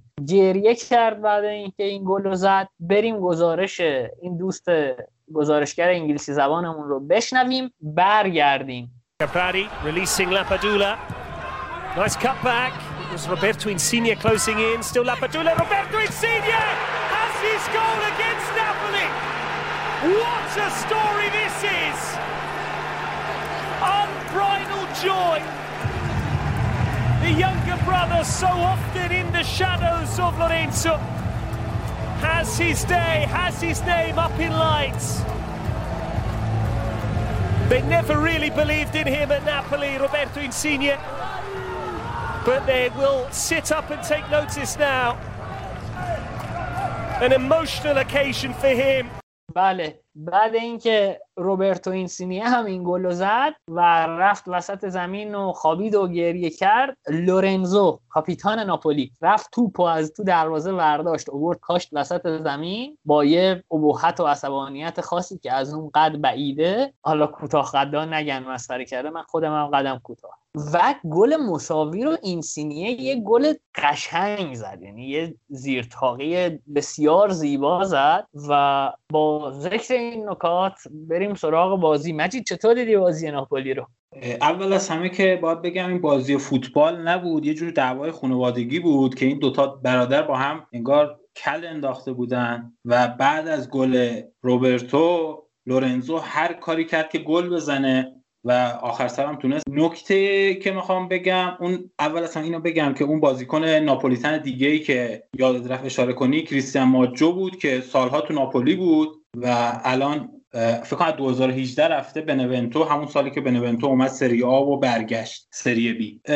در مورد بازی ناپولی اول از همه باید بگم تقریبا همه بازیکنهای ناپولی حالا بجز دروازه‌بانشون که فاکتور بگیریم توانایی حمله توپ خیلی خوبی دارن. و این باعث میشه که تو حملات خیلی خوب ظاهر بشن و برتری یعنی هم توانایی حمله توپ دارن هم توانایی دریبلینگ. حتی مدافعین وسطشون حتی دفاعهای کناریشون خیلی خوب می‌تونن به حمله اضافه بشن. نکته دیگه این که بنونتو خیلی خوب بازی می‌کنه. خیلی جسورانه بازی می‌کنه و تیم آقای پیپو اینزاگی نشون میده که نمی‌خواد برگرده سری بی. خیلی هماهنگ هستن بازیکنهای خوبی دارن نسبتا و اینکه تقریبا هم داشت تا وقتی که برتر تیم برتر زمین بودن داشتن خوب کار می‌کردن از نظر دفاعی و اگه هم گل اول رو در نظر بگیریم دفاع اشتباه نکنم دفاع چپشون به خاطر مصومیت بیرون زمین بود و ده نفره شده بودن. هرچند که گل اینسینیه جوری نبود که حالا بگیم که به خاطر نبود اون یه نفر گل خوردن ولی واقعا خیلی خوب جلوی حملات تیمی مثل ناپولی مقاومت می‌کردن. ولی خب ناپولی هم به نظرم بد شانس بود که ضربات آخر بازیکناش رای دروازه نمی‌شد. حالا در مورد ناپولی که مردم بیشتر صحبت می‌کنن و شما هم احتمالا بیشتر صحبت می‌کنن من دلم می‌خواد در مورد بنونتو یه دو تا نکته بگم. اول اینکه این حرفی که زدیم مجید کاملا درسته که این بنونتو با اون بنونتویی که قبلا دیدیم فرق می‌کنه. برای مثال الان تا هفته پنجم پنج امتیاز بیشتر از چهارده هفته اول اون فصلی که توی سری آ بودن امتیاز گرفتن و جالب اینه که 6 امتیاز فقط گرفتن اما حالا بخوام در مورد فوتبالشون صحبت کنم. واقعیت اینه که حق با مجیده. ببینید فرصت خیلی ایجاد نمی‌کنن و مثلا توی مثلا این پنج تا بازی مجموعا ایکس جی 6 زدن و خب این آمار خیلی خوبی نیست. آمار خوبی نیست در کل و کمی بالاتر از یک ایکس جی این تیم توی هر بازی میانگینش. اما خب تیمایی بودن که کمتر از اینم مثلا موقعیت ساختن مثل هلاس ورونایی که الان هشتمه یا مثل مثلا کروتونه یا تورینو. و خب یعنی میگم تیم ضعیفی اصلا محسوب نمیشه. و اسپتزیا حالا از نظر فوتبالی بخوام صحبت کنم یه تغییر رو هم من توی فوتبال اینزاگی می‌بینم. اینزاگی که قبلا من دیدم فیلیپو البته. به وینگرهای کلاسیک و باز توی flank ها اعتقاد داشت. اما توی این بازی و بازی های قبلیشون می‌بینیم که از روبرتو اینسینیه و پراری داره به عنوان یک attacking midfielder یا که به wing اضافه میشن و یه نوع میشه گفت false winger استفاده می‌کنه ازشون و روی half space هم هستن این دوتا و برعکس خیلی از تیم های underdog که دست به مدافع کناریاشون نمی‌زنن وظیفه اضافه شدن تو حمله از flank ها رو به مدافع کناریاشون داده. و با یه ترکیب 4 5 1 یا 4 1 4 1 که این چاره خیلی تغییر می‌کنه فرمیشنش توی زمان بازی. برخلاف 4 3 3 که قبلا توی میلان مثلا ازش دیده بودیم ظاهر میشه. و من فکر می‌کنم این بنونتوه علاوه بر اینکه نمی‌خواد بیفته توی این هفته ها از نظر فوتبالی که ازش هم دیدیم حقش هم نیست بیفته. تا اینجا پنج هفته. من دارم در مورد این پنج هفته حرف می‌زنم. تیم های ضعیفتر بنونتو و از نظر فوتبالی لخت تر و ناخوشایندتر از بنونتو بسیارن. یکیش استدزیایی که جدیدن اومده یکیش کروتون است تورینو و مثلا من می‌تونم بگم اودینزه هم تقریبا از نظر فوتبالی خیلی چنگی به دل نمی‌زده و من دوست دارم اتفاقا بمونه بنونتو بمونه توی لیگ و دلیلش هم اینه که لوگوشون رو خیلی دوست دارم. حقیقتا لوگوی قشنگی داره البته نکته که در مورد تورینو گفتی تورینو مربیش رو عوض کرده و آقای جیان پالو نیازمند زمان به نظر یعنی زمان نیاز داره تا بتونه تفکراتش رو پیاده کنه و به نظرم بهتر میشن. چون نسبتا به بقیه تیمایی که اشاره کردی از, از نظر بازیکن با کیفیت ترن اودینزم اگه مربی اخراج نکنن چون آقای پوتسو خیلی علاقه داره مربی اخراج کنه به نظرم باز وضعیت بهتری دارم ولی من تیم سوم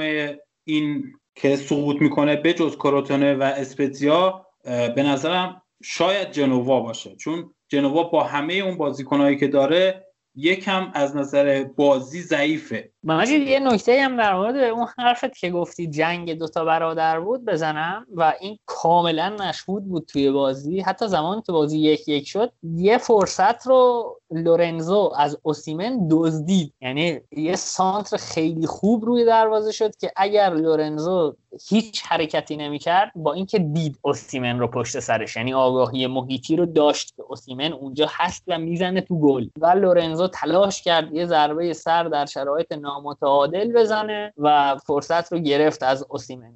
و یعنی زودتر جلو میافتادن. من می‌دونم که الان فرهادم یه کمی دوست نداره ما از گتوزو تعریف کنیم به دلیل اینکه گتوزو رو دوست نداره. فرهاد نظر در مورد ناپولی این فصل چیه؟ خوب داره نتیجه می‌گیره خوب بازی می‌کنه فرم خوبی هم داره. حالا خب گفتنی رو که شما گفتین حالا گتوزو هم خیلی به علاقه من مهم نیستش که من خوشم میاد ازش یا نه فعلا داره خوب نتیجه می‌گیره. ولی من سبک بازیش رو دوست ندارم و معتقدم که دوباره اینا برای سهمیه لیگ اروپا خواهند جنگید. نمی‌دونم.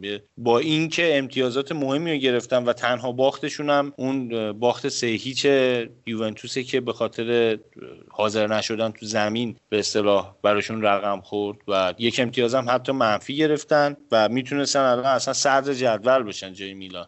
ولی همونطوری که معتقدم حالا می‌رسیم بهش سر بازی میلان و روم همونطوری که معتقدم پیولی این کاره نیست و نمی‌تونه تیم تو همین سطح نگه داره. معتقدم که گتوزو هم نیست. حالا باز گتوزو یه مقداری بهتر ولی نسبت به مهره هایی که داره یه خود سخت می‌بره به نظرم.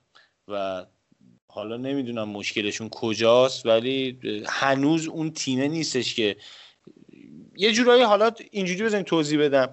یه سری تیما مربی عوض می‌کنن برای پیشرفت و توشون می‌بینیم این چیزها رو که مثلا این تیم مثلا اینتر مربیش عوض کرد از اسپالتی کرد مثلا کنته. یه اتفاقی افتاد تو این تیم.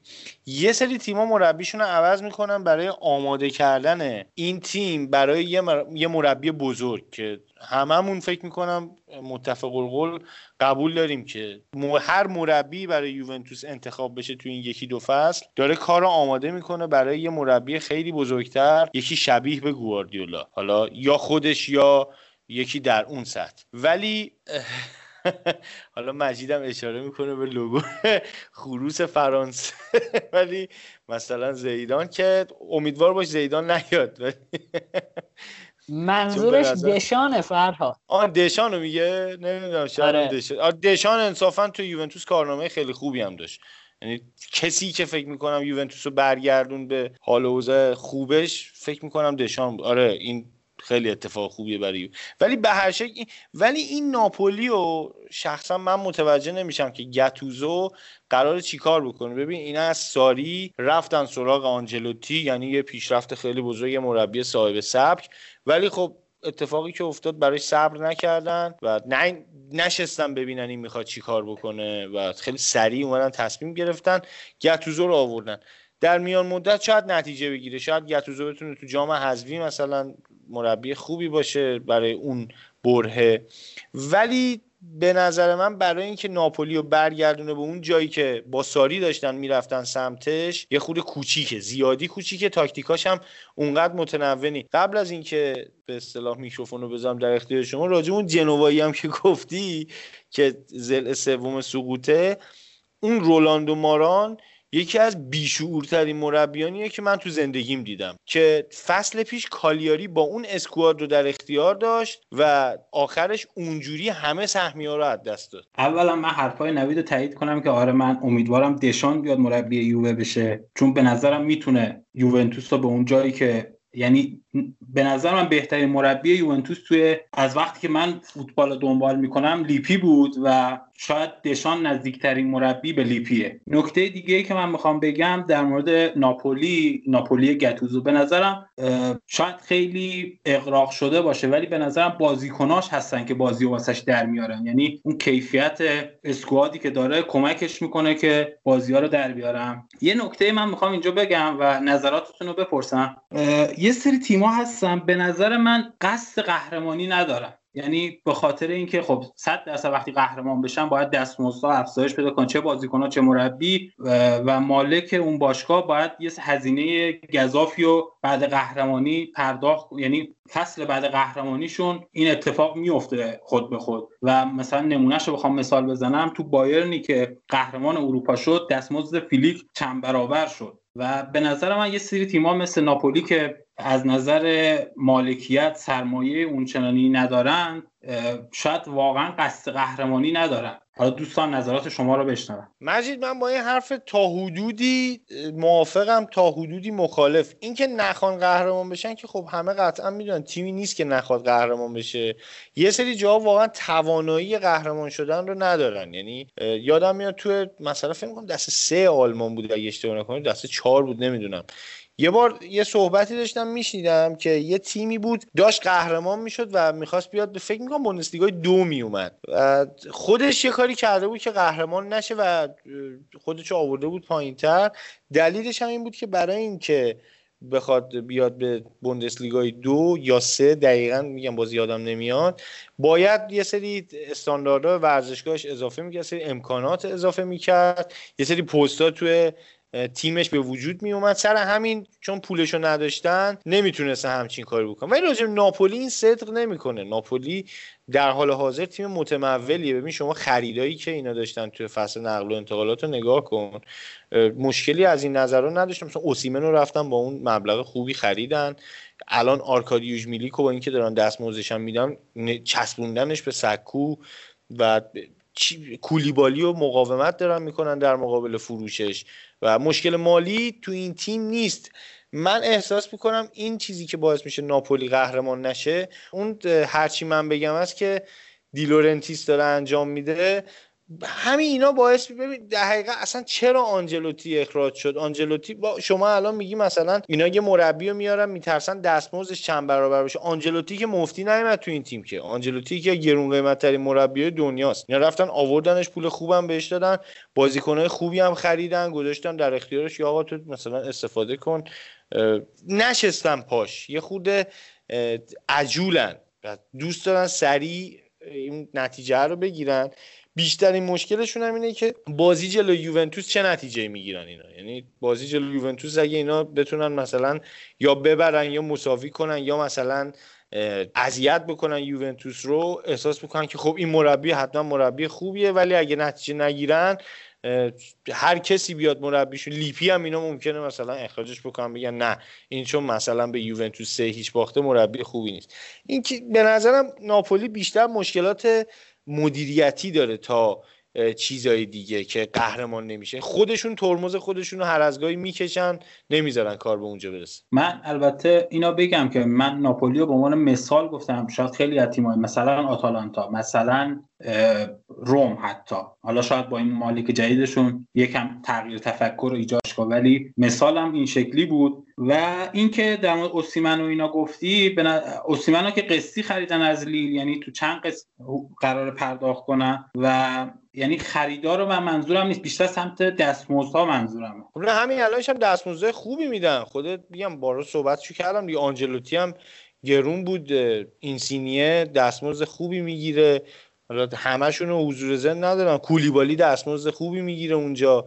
ولی میگم اینا یه خود وقتی مالک شخصی میشه مجید مالک یه شخصه و تبدیل میشه به نماد اون باشگاه این تبعات هم داره دیگه. شاید اگه نظرهای خوب باشه که فقط یه نفر تصمیم می‌گیره شاید از این نظرها هم بد باشه که یه موقعی شاید تصمیم اشتباهی بگیره و کسی نتونه جلوش رو بگیره. سر همین حالا ناپولی خیلی زمان می‌بره تا بشه فهمید که آقا کار درست رو این کرده یا نه. این چیزایی که ما میگیم اینجا من حداقل میگم همش حدسه. یعنی چیزی که تو این مدتی که فوتبال می‌بینم و دنبال می‌کنم حالا تو این حوزه یه فعالیت ریزی داریم تجربه ای که به دست رو احساس کنم همچین مربیایی به جایی نمی‌رسن. یعنی ته فصل اینا رو می‌بینی دارن دست و پا می‌زنن برای همون اینکه حداقل رتبه پنجمشون رو مثلا حفظ بکنن. البته مالک ناپولی هم یه شخص نیست یعنی پسر دیلورنتیس هم خیلی دخالت می‌کنه و اون باشگاه میگم الان مثلا یه باشگاه مثل یوونتوس درسته که مثلا مالکش به عنوان آنیلی شناخته میشه مدیره ای داره و بالاتر از آنیلی جان آلکانه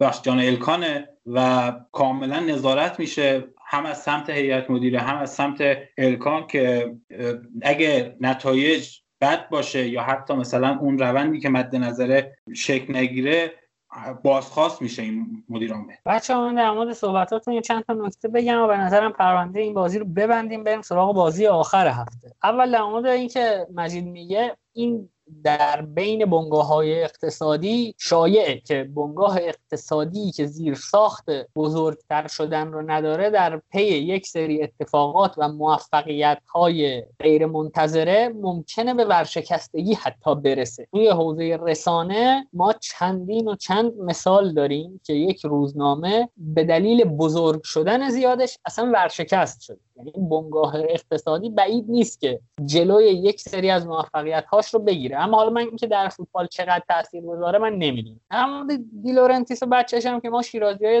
یه مثل داریم این تره به تخمش میره حسنی به باباش. یعنی بعیدم نیست که بچه دیلورنتیس هم اندازه خودش روانی باشه و دیوونه باشه. و یه نکته فرهاد اسم آنجلوتی رو زیاد برد. فرصت خوبی شد که ما در من حداقل در یه چیزی صحبت کنم. یه محتوای premium ما تولید کردیم و از این به بعد هی تولید می‌کنیم که غیر رایگانه از اسمش هم معلومه. و شماره یکش در مورد اورتون آنجلوتی بود و آنچه بر سر این تیم توی فصل نقل و انتقالات گذشته و اینکه بازیکنهایی که جذب کردن با چه اهدافی بوده چه عملکردی داشتن از نظر data analyze. و این رو می‌تونید شما از سایت سست اسپورت بخرید. لینکش رو من توی توضیحات این اپیزود می‌ذارم و اینکه آره ما با سست اسپورت این همکاری رو هم داریم و دوستان خارج از کشور هم PayPal ما و ایمیل Cutbackcast at sign Gmail dot com Cutback c u t b a c k c a s t at sign Gmail dot com. به این PayPal می‌تونن واریز داشته باشن برای حمایت از ما و خرید این فایل. و بعد ایمیل بزنن ما فایل رو تقدیمشون می‌کنیم. اپیزود بعدی یا شماره بعدی این کاتبک پریمیوم هم در مورد میلان احتمال زیاد با توجه به اینکه میلان این روزا خیلی خوب کار کرده. اونجا هم میگم من دیتا آنالیز می نویسم فقط. فعلا حداقل برنامه‌مون اینه. و خلاصه اینطوریه. بچه ها اگه موافقید بریم سراغ بازی آخر. بازی تیم صدرنشین فعلی آقای میلان و آقای روم که سه سه شد. داوری عجیب و غریبی هم داشت. در خدمت این بچه ها در مورد میلان من بخوام اولین چیزی که می‌خوام بگم عملکرد ضعیف تاتاروشانو بود. که در روزی که دوناروما به خاطر کرونا قایب بود واقعا افتضاح بود. و این نشون میده که عمق اسکواد میلان واقعا مشکل داره و جایگزین های مناسبی ندارن. و به خاطر همین من میگم که این میلان به مشکل خواهد خورد. یه نکته دیگه در بخش هجومی می‌خوام یه نکته مثبت در مورد میلان بگم اینه که زلاتان و لیاو یه جورایی هم به درک متقابل از هم رسیدن و هم یه بازی درخشان نشون دادن و خیلی خوب بود بازیشون. ضعف خط دفاعی رومو می‌خوام بهش اشاره کنم که اصلا بلد نیستن سه دفاعه بازی کنن و سر گل اول میلان ما این آقای ایوانز رو دیدیم که به خاطر یارگیری اشتباه جلو رفت و کسی که باید عمق و پوشش بده جاش خالی شد و کومبولا هم نتونست زلاتان رو مهار کنه و گل رو دریافت کردن. البته روم در قبال گلای دریافتی واکنش خوبی داشت و بعد دریافت هر سه گل به بازی برگشت. و نکته ای که می‌خوام بگم در مقابل عملکرد ضعیف تاتاروشانو میرانته به شدت خوب بازی کرد. حالا درسته سه تا گل دریافت کرد ولی واقعا چند تا super save داشت. و به نظرم یه مشکل دیگه ای که روم داره که البته تو تیم ما هم هست این فضای جلوی خط دفاع پوشش داده نمیشه. و هافک دفاعی روم که حالا تو این بازی ورتوت بود. نتونست اون فضا رو به خوبی پوشش بده و فضای خیلی خوبی به بازیکنهای میلان تو اون منطقه می‌دادن. حالا فراد اگه نکته داری تو بگو تا من بقیهش رو بگم. راجع به خط دفاعی روم که صحبت کردی گفتی که اینا بلد نیستن سه دفاعه بازی کنن. من اصلا این بازی که دیدم احساس کردم اینا اصلا کلا بلد نیستن بازی کنن. یعنی واقعا فاجعه بود خط دفاع روم. اون عین سه تا گلی که خوردن شما دفاعی رومو نمی‌رسیدن چیکار می‌کنن. به خصوص اون راجر رایبنز که اصلا واقعا فاجعه بود. ببین کاری که کنته داره توی اینتر انجام میده رو اینا هم سعی کردن انجام بدن. مثلا یکیش این بود که بیان همون دفاعشون بیان مثلا بالا بازی بکنن بیان جلو تو حمله هم کمک بکنن. نمودش هم مثلا همین کومبولا بود که یه توی حمله ها خیلی شرکت می‌کرد. گلم آخر سر تونست بزنه. ولی اون دفاعه رو ندارن که یه تنه بتونه کمک بکنه. هم دفاعه رو ندارن هم هافک دفاعیه رو ندارن. یعنی یه خورده چی میگن کاریو داره انجام میده که نمی‌تونه. اون وقت کارستروپ هم بعد از مدت ها دوباره اومده تو ترکیب اصلی خیلی کار می‌بره. حالا تا برگرده به اون شرایط آرمانیش برسه. در کل واقعا میشه گفت میلان بازی رو با خودش مساوی کرد. یعنی روم چیزی نداشت که تو بگی مثلا انقدر خطرناک بود و اینا. خود میلانه هم خیلی مشکل داشت. ولی خط دفاعی دوتا تیم در حقیقت باعث شد که این تعداد گل ما ببینیم. شاید اگه یه نفر از دور بیاد بازی رو نگاه بکنه و آمار رو بیاد ببینه بگه که آقا چقدر بازی مثلا قشنگی بوده چقدر گل داشته اینه ولی واقعیت این نبود. واقعیت این بود که اگر اشتباهات پیاپی بازیکنهای دو تا تیم به خصوص تو خط دفاعی وجود نداشت ما این تعداد گل رو نمی‌تونستیم ببینیم. یه نکته می‌خوام در مورد بازی خط ضعیف خط دفاعی میلان بگم. یکی اینکه به نظرم اینا همون نبود دوناروما باعث شد یه استرسی داشته باشن. با وجود مثلا مهرهای مثل کیایر و زلاتانی که مثلا می اومدن توی دفاع تو ضربات شروع مجدد مثل کورنلا و اینا کمک می‌کردن ولی رو ضربات هوایی به شدت آسیب پذیر بودن و اینکه حتی زلاتان یعنی یه جورایی پاس گل سوم داد به کومبولا یعنی رو دفع اشتباهش نتونست توپو از محوطه خارج کنه و توپ رسید به کومبولا گل زد. نکته دیگه این که میلان وقتی که مالک توپ بود موقعیت های خطرناکی ایجاد می‌کرد و توی حمله نسبتا خوب داشتن بازی می‌کنن ولی تو دفاع واقعا افتضاح بودن. من حس می‌کنم دلیلش همون نبود دوناروما بود و اون استرسه چون تاتاروشان سر گل اول قشنگ نشون داد سطحش چقدره و حالا این بازی بعدیشون هم باید ببینیم که چیکار می‌کنن چون بازم دوناروما نیست و باید ببینیم می‌تونن بازی رو در بیارن یا نه. آقا من فقط یه نکته ای که اشاره کردین همون هافک دفاعی روم بود. به نظرتون دیاوارا اگه برگرده فعلا به دلیل بیماری حاضر نیست. ولی اگه برگرده می‌تونه واسه اون قسمت مفید باشه. یا همچنان روم اونجا ایراد خواهد داشت. و یه نکته دیگه هم بود نوید اپیزود قبلی به زلاتان یه چیزی گفته بود برخورده بود به یه عده. یکی حال می‌کنه مثلا به زلاتان بگه خدا یکی حال نمی‌کنه دیگه. این چه فازیه؟ حالا مثلا خدا پاس گل میده به بازیکن رقیب هست دیگه پیش میاد. مثل اون گوت گفتم به مسیه. یه جا بازی خراب میشه یه جا هم به نفشه ولی خب ممکنه که حال نکنه دیگه. قبل از اینکه نوید بیاد راجع به این بحث صحبت بکنه من یه انتقادی بکنم از کلا فضای هواداری. ببین الان یه مشکلی که توی هواداری می‌تونیم ببینیم حداقل توی فضایی که خودمون داریم راجبش صحبت می‌کنیم متاسفانه راجب هیچکی نمیشه حرف زد. یعنی تو راجب هر کسی بیای صحبت بکنیم من الان معتقدم راجب این جدات هم که ما صحبت کردیم که میان گزارش می‌کنن بازی و قطعا یه سری آدم میان طرف اینا رو می‌گیرن که آقا چرا به اینا حرف زدین؟ نمی‌دونم. می‌دونی یه خودت فضا برای حرف زدن کم شده. اینکه زلاتان مثلا همیشه میاد تو اینستاگرامش می‌نویسه نمی‌دونم خدا و شاگردانش نمی‌دونم خدا و فلان. یعنی این چرت و پرتا میاد می‌نویسه. ببین قبول بازیکن بزرگیه. ولی می‌خوام بگم آیا این خدا که مثلا ازش صحبت کردیم تو بارسلونا عمل کردش چی بود؟ تو اینتر عمل کرد. اصلا این خدا الان چمپیونز لیگش کجاست؟ یعنی اومدیم مثلا بهترین خود به گفته خودش این بهترین بازیکن تاریخ دیگه. Champions League ش کجاست؟ توی همه تیمای خوب دنیا هم بازی کرده و همه تیمایی هم که بازی کرده به جز پاریس Champions League و بردن. یعنی منچستر بازی کرده که Champions League و تونسته ببره. اینتر بازی کرده که بعد از رفتن اون تونست Champions League و ببره دوباره. نمی‌دونم توی بارسلونای بازی کرده که حد فاصلی که فقط این بود نتونست Champions League و ببره. خب چجوری می‌تونی انقدر مثلا اعتماد به نفس داشته باشی؟ ضمن اینکه از نظر فوتبالی هم بخوای نگاه کنی این اعتماد به نفسی که این بشر توی خودش ایجاد کرده جایی که وقتی نیستش احساس میشه. بازی با فکر می‌کنم ریاوه بود که میلان داشت توی پلیاف لیگ اروپا. خب این مشکل پیدا کرد. وقتی زلاتان نبود تو میلان چیکار کرد؟ مثلا 20 تا پنالتی زدن تا بالاخره اینا برسن لیگ اروپا. و یکی این یکی هم این که این حرفایی که راجع به شکست دادن ویروس کرونا داره می‌زنه خب ما توی محل کارمون یه همسایه داریم. 70 خورده سالشه. انواع اقسام بیماری های زمینه ای هم داره.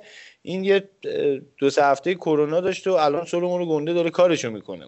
اونم بیاد مثلا به تو اینستاگرام بنویسه نمی‌دونم کرونا و بعد کسی در افتاده و اصلا یه سری صحبت ها می‌دونی مزهکه. یعنی باعث میشه که تو جامعه به یه سری افراد بر بخوره که مثلا آقا داری همین الان دارید کسایی که کرونا گرفتن و مثلا مردن و ضعیف قلم داد می‌کنی با این حرفات. یا مثلا چه می‌دونم یه به قول همین الان پیرمردی که مثلا انواع بیماری داره مثلا اینم پس بیاد بگه من خودم. یه خوده این چیزا توی زلاتان بهش وارده. در کل قضیه اینکه بازیکن بزرگی اصلا شکی نیست ولی میگم بازیکنهای بزرگ وقتی که انقدر میان توی یه تیم و به عملکرد خودشون میبالن در نبودشون باعث میشن که ضربه بسیار شدیدی به اون تیم بخوره. نمونهش عملکرد بد مسی تو بارسلونا مساویه با نتیجه نگرفتن بارسلونا. عملکرد بد رونالدو یا نبودن رونالدو توی یوونتوس مساویه با نتیجه نگرفتن یوونتوس و مشکل داشتن این تیم. و قطعا نبود زلاتان و یا بد بودنش هم دلیلیه بر اینکه میلان بیاد مشکل پیدا کنه. من هنوز هم معتقدم که این میلان حالا خیلی هواداراش الان خوشحالن که این نتایج رو دارن می‌گیرن اینا. ولی خدا کنه اینجوری نباشه ولی میگم احساس شخصی به چیزایی که دارم می‌بینم تاکتیک خاصی به کار نمی‌بره پیولی. شما نمی‌تونید مثلا پیولی بگی سی تا تنوع تاکتیکیش خیلی بالا سی تا پلن داره برای رسیدن به گل اینا. مشخص تاکتیکاش و ببین شما نگاه کن من کوچیکترینم فهمیدم فصل پیش که الان ما نوید چند وقت ما داریم فریاد می‌زنیم که آقا یعنی یه نفر پیدا نمیشه هاکانو بذاره پشت مهاجم. یعنی الان ما فکر می‌کنم یه سال داریم این حرفو بیش از یک سال داریم این حرفو می‌زنیم. حالا یکی پیدا شده هاکانو داره می‌ذاره اونجا بازی خوب داره بازی می‌کنه. بعد مثلا برمیگردن همه میگن که وای عملکرد فوق العاده پیولی. نه واقعا اینجوری نیست. پیولی تنها کاری که کرده تیم و یه ذره رخکنش رو به ثباتی رسونده اون درگیری های درون تیمی و کم کرده. و فعلا داره از کیفیت بازیکنایی که داره بهره می‌بره. ولی این نبود هافبک دفاعی خیلی خوب و حتی مدافع خیلی خوب و حتی مدافع که مدافع راست خیلی خوب توی میلان قطعا تو طول فصل اینا رو گیرشون میندازه. حالا صحبتاتون رو کردیم در مورد میلان و زلاتان. ولی و واقعا من می‌خوام اینو اشاره کنم که دقیقا در تایید حرفای فرهاد این که یه جورایی میلان شده زلاتان. و اگه زلاتان نباشه واقعا به مشکل می‌خورم. اما می‌خوام بحث ببرم سمت روم و جواب سوالای علیرضا رو بدم.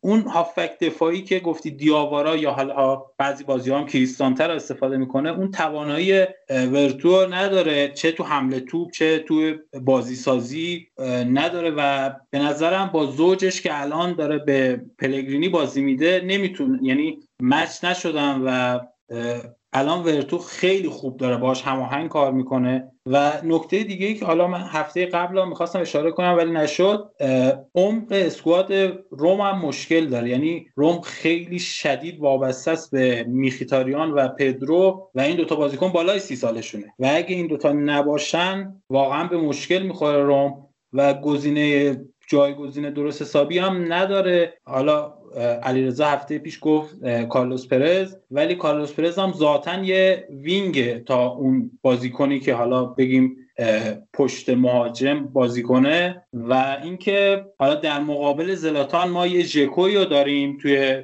روم که همون کارا رو می‌کنه ولی هیچ ادعایی هم نداره. قشنگ میاد هم به عنوان پست ده بازی می‌کنه هم به عنوان پست نو و هم بازی سازی می‌کنه هم در خدمت تیم به موقع گلاش هم می‌زنه و قشنگ یه بازیکن با کیفیت تو این سن ولی بدون حاشیه و کم ادعا. فراد دقیقا این چیزهایی که تو گفتی رو من هفته پیش گفتم اینکه زلاتان بازیکن بزرگیه اما به نظر من رفتارش در حوزه های دیگه من کلمه که استفاده کردم فکر می‌کنم گفتم دلغک بازیه. و هنوز هم روی نظرم هستم. اگرم کسی اومد گفت که نوید خورم خورشید بیشعوره که این حرف رو زده اوکی نظرش دیگه چیکارش ولی نظر من در مورد زلاتان بیرون از زمین اینه و خیلی تأثیر گذاره از زمانی که اومده بازیکنهای میلان هم چیز دیگری شدن. یعنی مثلا ربیچ بعد از زلاتان اون ربیچ قبلی نیست خوب شده. لیاو در کنار زلاتان اون بازیکن لاس زن با توپ نیست. داریم می‌بینیم که چند هفته عملکرد بسیار خوبی داره. ولی نکته اینجاست که اون رفتارش رو ما من اونجوری قضاوت می‌کنم و اما حرفی که فرادم زد خیلی درسته. این که وقتی چنین تأکیدی روی شخص خودت می‌کنی و تاثیرگذارم هستی واقعا روی تیم نبودت اثر روانی مضاعفی روی تیم می‌ذاره. یعنی شاید بازیکنی که این همه ادعا داره و این همه تاثیر اگر از ادعاش کم کنه نبودش تیم رو کمتر تضعیف کنه. اینم ادعای قابل قبولیه به نظرم. اما فراد نکته رو بگو تا بعدش من ادامه بدم. نوید می‌خوام فقط یه چیزی اضافه بکنم. این که الان اگه کسی بخواد ادعا بکنه شاید یعنی اینجوری که زلاتان داره ادعا می‌کنه من اگه جای فرانکسیه بودم یا چالها نقلو قطعا بهم بر می‌خورد که انقدر ما هم داریم خوب بازیم. با واقعا فرانکسیه فوق العاده داره عمل می‌کنه. یعنی اگر کسی نبود میلان حداقل 7 گل خورده بود تو همین فصل و بازپسگیری های فوق و بازی سازی که هاکان داره انجام میده.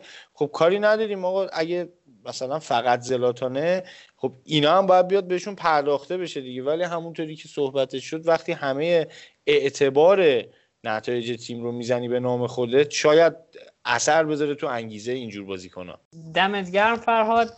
و الان من شروع کنم با تو و مجید مخالفت کردن. هم در مورد این بازی هم کلیات. اول که در مورد هافبک دفاعی بگم که اوکی این این بازی کاملا مشهود بود که روم از نظر هافبک دفاعی ضعیفه. اما اما دوندگی بی امان لورنزو پلگرینی و ورتو باعث شد که فاجعه برای روم رقم نخوره به نظر من. یعنی و البته همون گلرشون که مجیدم تاکید کرد. به نظرم این دوتا بازیکن درسته که در پست آفک دفاعی ضعیف بودن و, و خب اینم باید در نظر بگیریم که هیچ کدوم از این دوتا شیشه تخریبی نیستن. هیچ کدومشون دیاوارا نیست. و تونستم با دوندگیشون نبود یک شیشه تخریبی رو به نظر من کاملا کاملا که نه. تا حدی پوشش بدن. و در مورد میلان من اینجا یه کار دیگه باید با فرهاد و مجید مخالفت کنم. بگم که میلان به نظرم از صرفا یک فرم خوب به نظرم بیرونه. من قضاوتم در مورد پیولی زمانی که اسمش مطرح شد برای جانشینی جان پالو این بود که پیولی نمی‌تونه میلان رو به یه ساحل امنی برسونه و قطعا با مشکل برمیخوره. معیار قضاوتم مترو معیار قضاوتم هم عملکرد پیولی توی اینتر بود که فاجعه بار بود. اواخرش که دیگه می‌تونیم بگیم چیزی نبود جز فاجعه.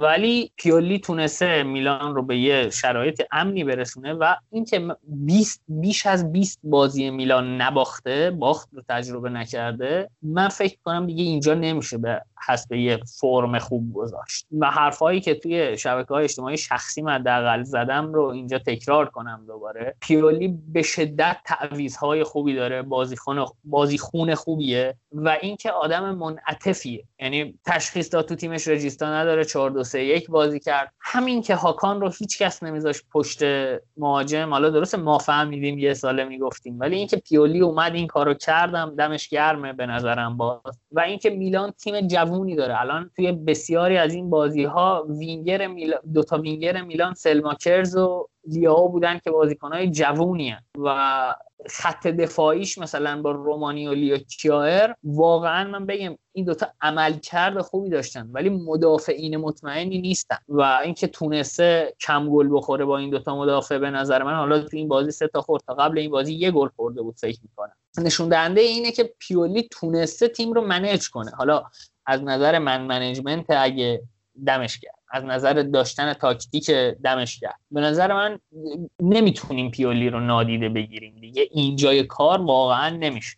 و تیمی که تونسته تا هفته شیشم حالا پنج بازی کرده باخت نداشته. شاید اگر داوری این بازی نبود اینجوری نبود این بازی رو می‌برد بازی با روم رو می‌برد که یک پنالتی مضحک من دیدم گرفت به ضرر میلان و بعد اشتباهش رو اونور تکرار کرد. یه پنالتی مضحک هم به نفع میلان گرفت. ولی میلان تیمیه که دیگه من فکر کنم باید جدیش بگیریم. ببین تیم نمی‌تونه بدون مثلا تاکتیک اداره بشه و ایکس جی دوازده و یک دهم بزنه و بالاترین ایکس جی سری آ رو داشته باشه. فکر می‌کنم دیگه باید به پیولی این credit رو بدیم که میلان خوبی ساخته. در مورد قهرمان شدن یا نشدنشون من بگم که من فکر کنم میلان قهرمان نمیشه. به دلیل اینکه همون بازیکن غیر قابل جانشین توی ترکیبش زیاد داره و نیمکتش خیلی فاصله داره با ترکیب اصلیش. ولی من فکر کنم یکی از گزینه های جدی گرفتن سهمیه لیگ قهرمانان. حالا نوید راجع این که صحبت کردید شاید منم یه خورده تند مثلا گفته باشم. من شخصا منکری نیستم که الان میلان به یه شرایط خوبی یا به قول تو به ساحل امنی رسیده. ولی اصلا بحث من هم همینه که ما اگر که میایم میگیم میلان مثلا تیم خوبی شده این تیم رو باید بر اساس اینکه این فصل می‌تونه قهرمان بشه یا برای قهرمانی بجنگه بسنجیمش. چون این تیم جایگاه اصلیش جنگ برای قهرمانیه نه جنگ برای سهمیه گرفتن. حالا شاید یه خود مثلا این سوء تفاهم هم به وجود بیاد یا چجوری مثلا میگی میلان خوب نیست. آره این فصل میگم به یه جایی که برسه بازی ها که فشردگیش یه خود بیشتر بشه و برسیم به بازی های حالا سختتر و این چی میگن این تر و تازگی اول فصل هم که یه خود بگذره قطعه به یقین میلان یه خود دوچار چالش خواهد شد. ضمن که خب خداییش هم به نظر شخص من روم اونقدر تیم خفنی نبود که بتونه سه تا گل به میلان بزنه. حالا عملکردش تو بقیه بازی ها گواه این قضیه هست به خصوص همین بازی که توی لیگ قهرمانان همین امشب داشت و بازی جالبی نبود. ولی راجب روم که صحبت کردی نوید که گفتید اون پلگرینی اینه که مثلا خیلی دوندگی خوبی داشتن آره من من بازم منکر اینم نیستم که این عملکرد فوق العاده داشتن. من بیشتر انتقادم اینجا به فونسکاست که تو در حقیقت داری کاری انجام میدی با تیمت که ابزارشو نداری. شما برای اینکه 3 4 2 1 یا 3 4 3 مثلا بخوای بازی کنی البته 3 4 3 که معتقدم بازی نمی‌کنه. مخیتاریان و پدرو میان عقبتر بازی می‌کنن از عقبتر میرن جلو. اینا ذاتا وینگرن. با یه بازیکنایی که به خصوص حالا پدرو با یه بازیکنایی که وینگرن تو داری کاری انجام میدی که انتظار داری هافبک کناری انجام بده یا حتی هافبک تهاجمی. شاید اگر همون 4 2 3 1 خودش رو پی می‌گرفت البته با حضور دیاوارا و پلگرینی میومد پشت مهاجم بازی می‌کرد خیلی بهتر می‌شد حداقل برای گل نخوردن. یا حداقل می‌تونه پلنی باشه برای زملو میفته و می‌خواد از گلش حفاظت بکنه. من می‌خواستم در مورد پیولی حقیقتش حالا در مورد مسائل فنیش صحبت کردیم. یه مسئله که برای من خیلی خیلی جالب بود این بود که تقریبا از نیم فصل بحث رانگنیک مطرح بود. یعنی پیولی می‌دونست که 99 درصد روی نیمکت نمیشینه سهمیه رو از دست داده اما واقعا خوب کار کرد. یعنی اینکه از اون تک فرصتی که داشت استفاده رو کرد. و به نظرم این کار و این رفتاری که پیولی داشت قابل تقدیره. یعنی کمتر مربی می‌تونه انگیزش رو حفظ کنه و نتایج موفقی در پایان فصل بگیره در حالی که می‌دونه دارن براش جایگزین تعیین می‌کنه. این نکته رو می‌خواستم بگم فقط. من یه نکته بگم بعد بریم سراغ مجید. علی رضا حرفت کاملا درسته ولی یه نکته بگم که با افتضاحی که پیولی در کار قبلیش و مثلا زمانی که تو اینتر بود رقم زده بود علاوه بر اینکه میلان به پیولی مدیونه که تا اینجا رسوندتش فرمش رو برگردونده پیولی هم شاید می‌تونم بگم میلان آخرین فرصتش بود که توی یه تیم دی ان ای دار استقصدار فعالیت کنه و اعتماد میلان به پیولی هم کم چیزی نبود و آره خیلی نشون دهنده تواناییشه و دمش گرم که جدی گرفت کار رو تا آخر میلان رو توی یه فرم خوب نگه داشت. ولی می‌خوام بگم این جنبه شخصی هم داره. یعنی پیولی اگر در میلان شکست می‌خورد من فکر می‌کنم رنگ تیم بزرگ رو دیگه بعد از میلان نمید و درسته که میلان حالا این سالهای قبل پیولی فرم خوبی نداشته اما میلان همیشه اسم بزرگیه. میلان همیشه تیمیه که هفت بار چمپیونز لیگ برده همیشه تیمیه که توی یه فصل با هشت گل خورده نه تا گل خورده قهرمان شده. همیشه تیمیه که آقای آریگوساکی مربیش بوده کسی که اگر نبود پایه های فوتبال مدرن واقعا چیده نمی‌شد و آره میگم پیولی هم از فرصتش استفاده کرد. مجید در خدمت. در مورد میلان حالا مخالفتی که کردی با نظر من و فرهاد من می‌خوام یه نکته بگم.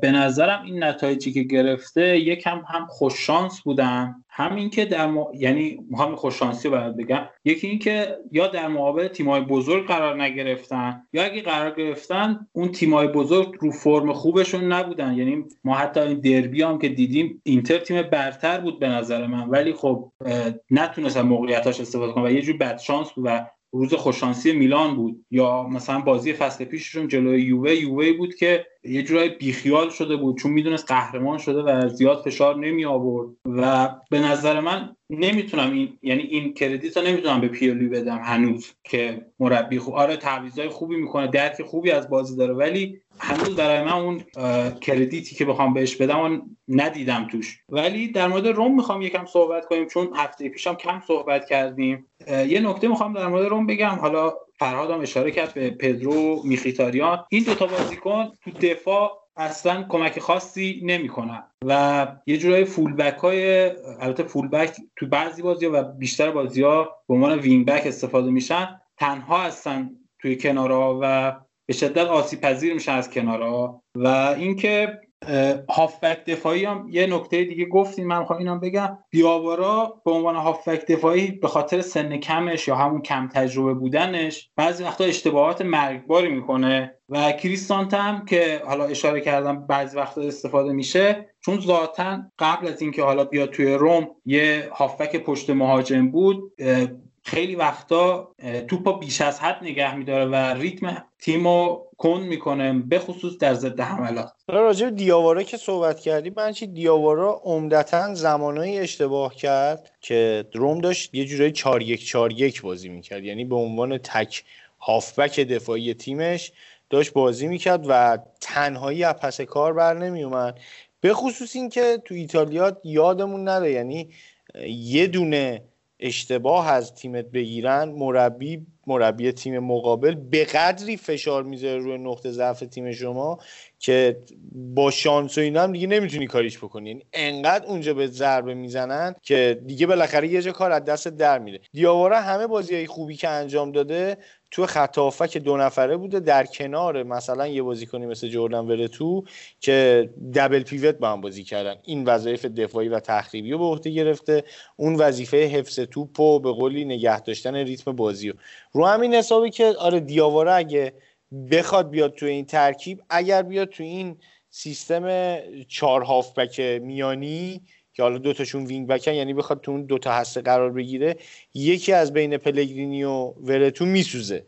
ولی اگر که 4 2 1 بازی بکنن به عنوان دبل پیوت در کنار هم کریستانته هم ورتو می‌تونه زوج خوبی تشکیل بده و پلگرینی جلوشون باشه عملکرد درخشان فصل پیشش رو دوباره تکرار کنه. بچه اگر صحبت و نکته نمونده چون بحثم به درازا کشید اگر نکته ندارید ببندیم پرونده این هفته سری ها رو. اگر صحبتی هست که ما در خدمتیم اگر هم نه که بریم سراغ حرفای پایانی. خب دوستان با سر اشاره می‌کنن که هیچ نکته ای نیست و ما بریم یه نگاه به جدول بندازیم. جدولی که میلان با 13 امتیاز از پنج بازی صدرنشینه و ناپولی با چهار برد 11 امتیاز. به شکل خیلی عجیبی. دومه که یک امتیاز منفی داره به خاطر اون عدم حضورش مقابل یوونتوس. ساسولو سومه با 11 امتیاز. اینتر چهارم با 10 امتیاز. یوونتوس پنجم با نه امتیاز و سمپدوریای آقای رانیری هم ششم با نه امتیاز. آتالانتا هم نه امتیازی هفتمه بعدش هلاس ورونا و روم و لاتزیو قرار دارن. سه تیمی هم که سقوط می‌کنن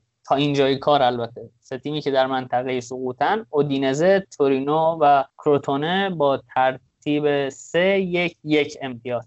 البته بولونیا هم که بالای اودینزه قرار داره سه امتیازیه. دمتون گرم دوستان که تا اینجا تحملمون کردید. فکر کنم بیش از دو ساعت شده. ساعت الان 6 و 20 دقیقه صبح شما داریم اپیزود رو تموم می‌کنیم و معذرت می‌خوام از کسایی که تو خونه مجید هستن همسر فرهاد همسر خودم و کسایی که با علی رضا زندگی می‌کنم خانواده علی رضا چون از ساعت دو تا الان ما توی سرشون داشتیم به قولن ورور فوتبالی می‌کردیم. اپیزود چهل دوم ما بود. بخش لالیگا و سریا رو داشتیم این اپیزود. ما تصمیم گرفتیم هر بخشی که زودتر ضبط شد داغ داغ تقدیمتون بشه. به همین دلیلم بود که این هفته انگلیس رو زودتر از اسپانیا و لالیگا شنیدید. زودتر از ایتالیا و اسپانیا شنیدید. دمتون هم گرم. ما یه دست اساسی به سر و روی لوگومون کشیدیم و لوگوی زیبایی بچه ها طراحی کردن برامون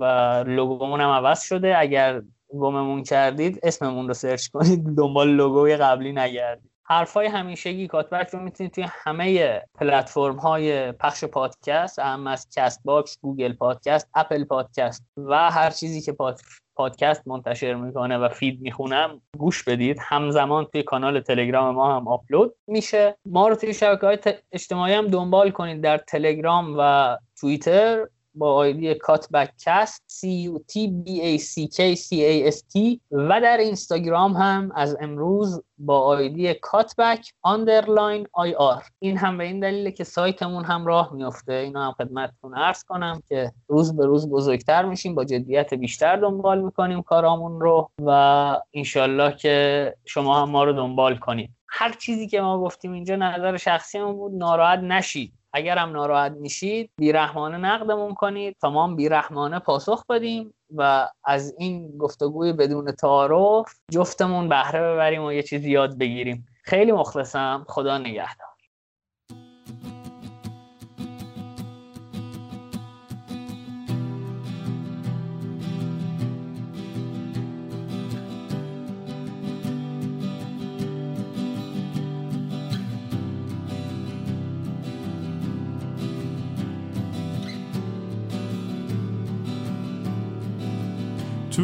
توی صبح تاریک تنهای تنها رفت. نمی‌دونم لحظه آخر به چی فکر می‌کرد. به سقوط یک برگ یا ایران محکوم به به قلب پردرد یا چشمای خیس مادر. آفتاب طولو نکن سپید سر نزن پرنده پر نزن. نوید زندگی بمون. نه ترس به رقص بخون. فریاد آزادی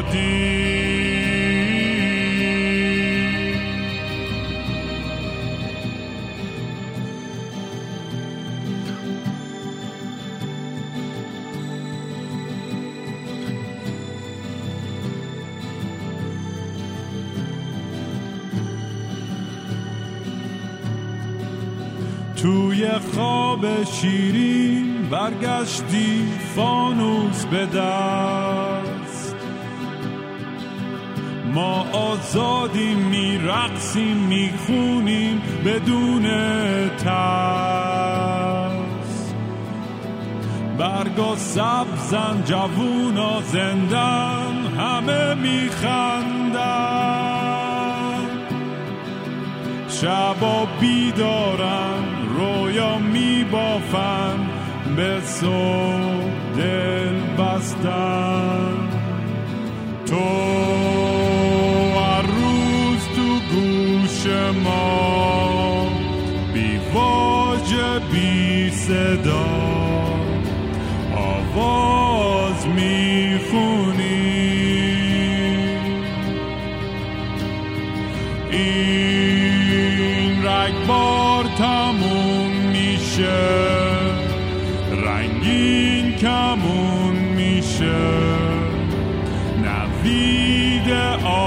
آزادی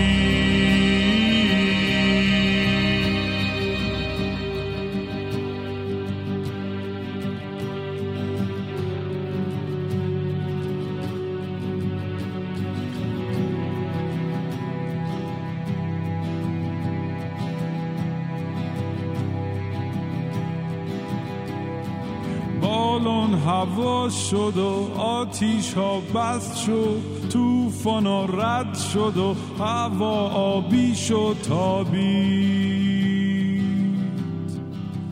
خورشید. دنبالت میام با یک کوله بار. از شادی و شور میدویم تو دشت و کور. رو به نور. تو هر روز تو یاد ما مثل درخت کاج سرسبز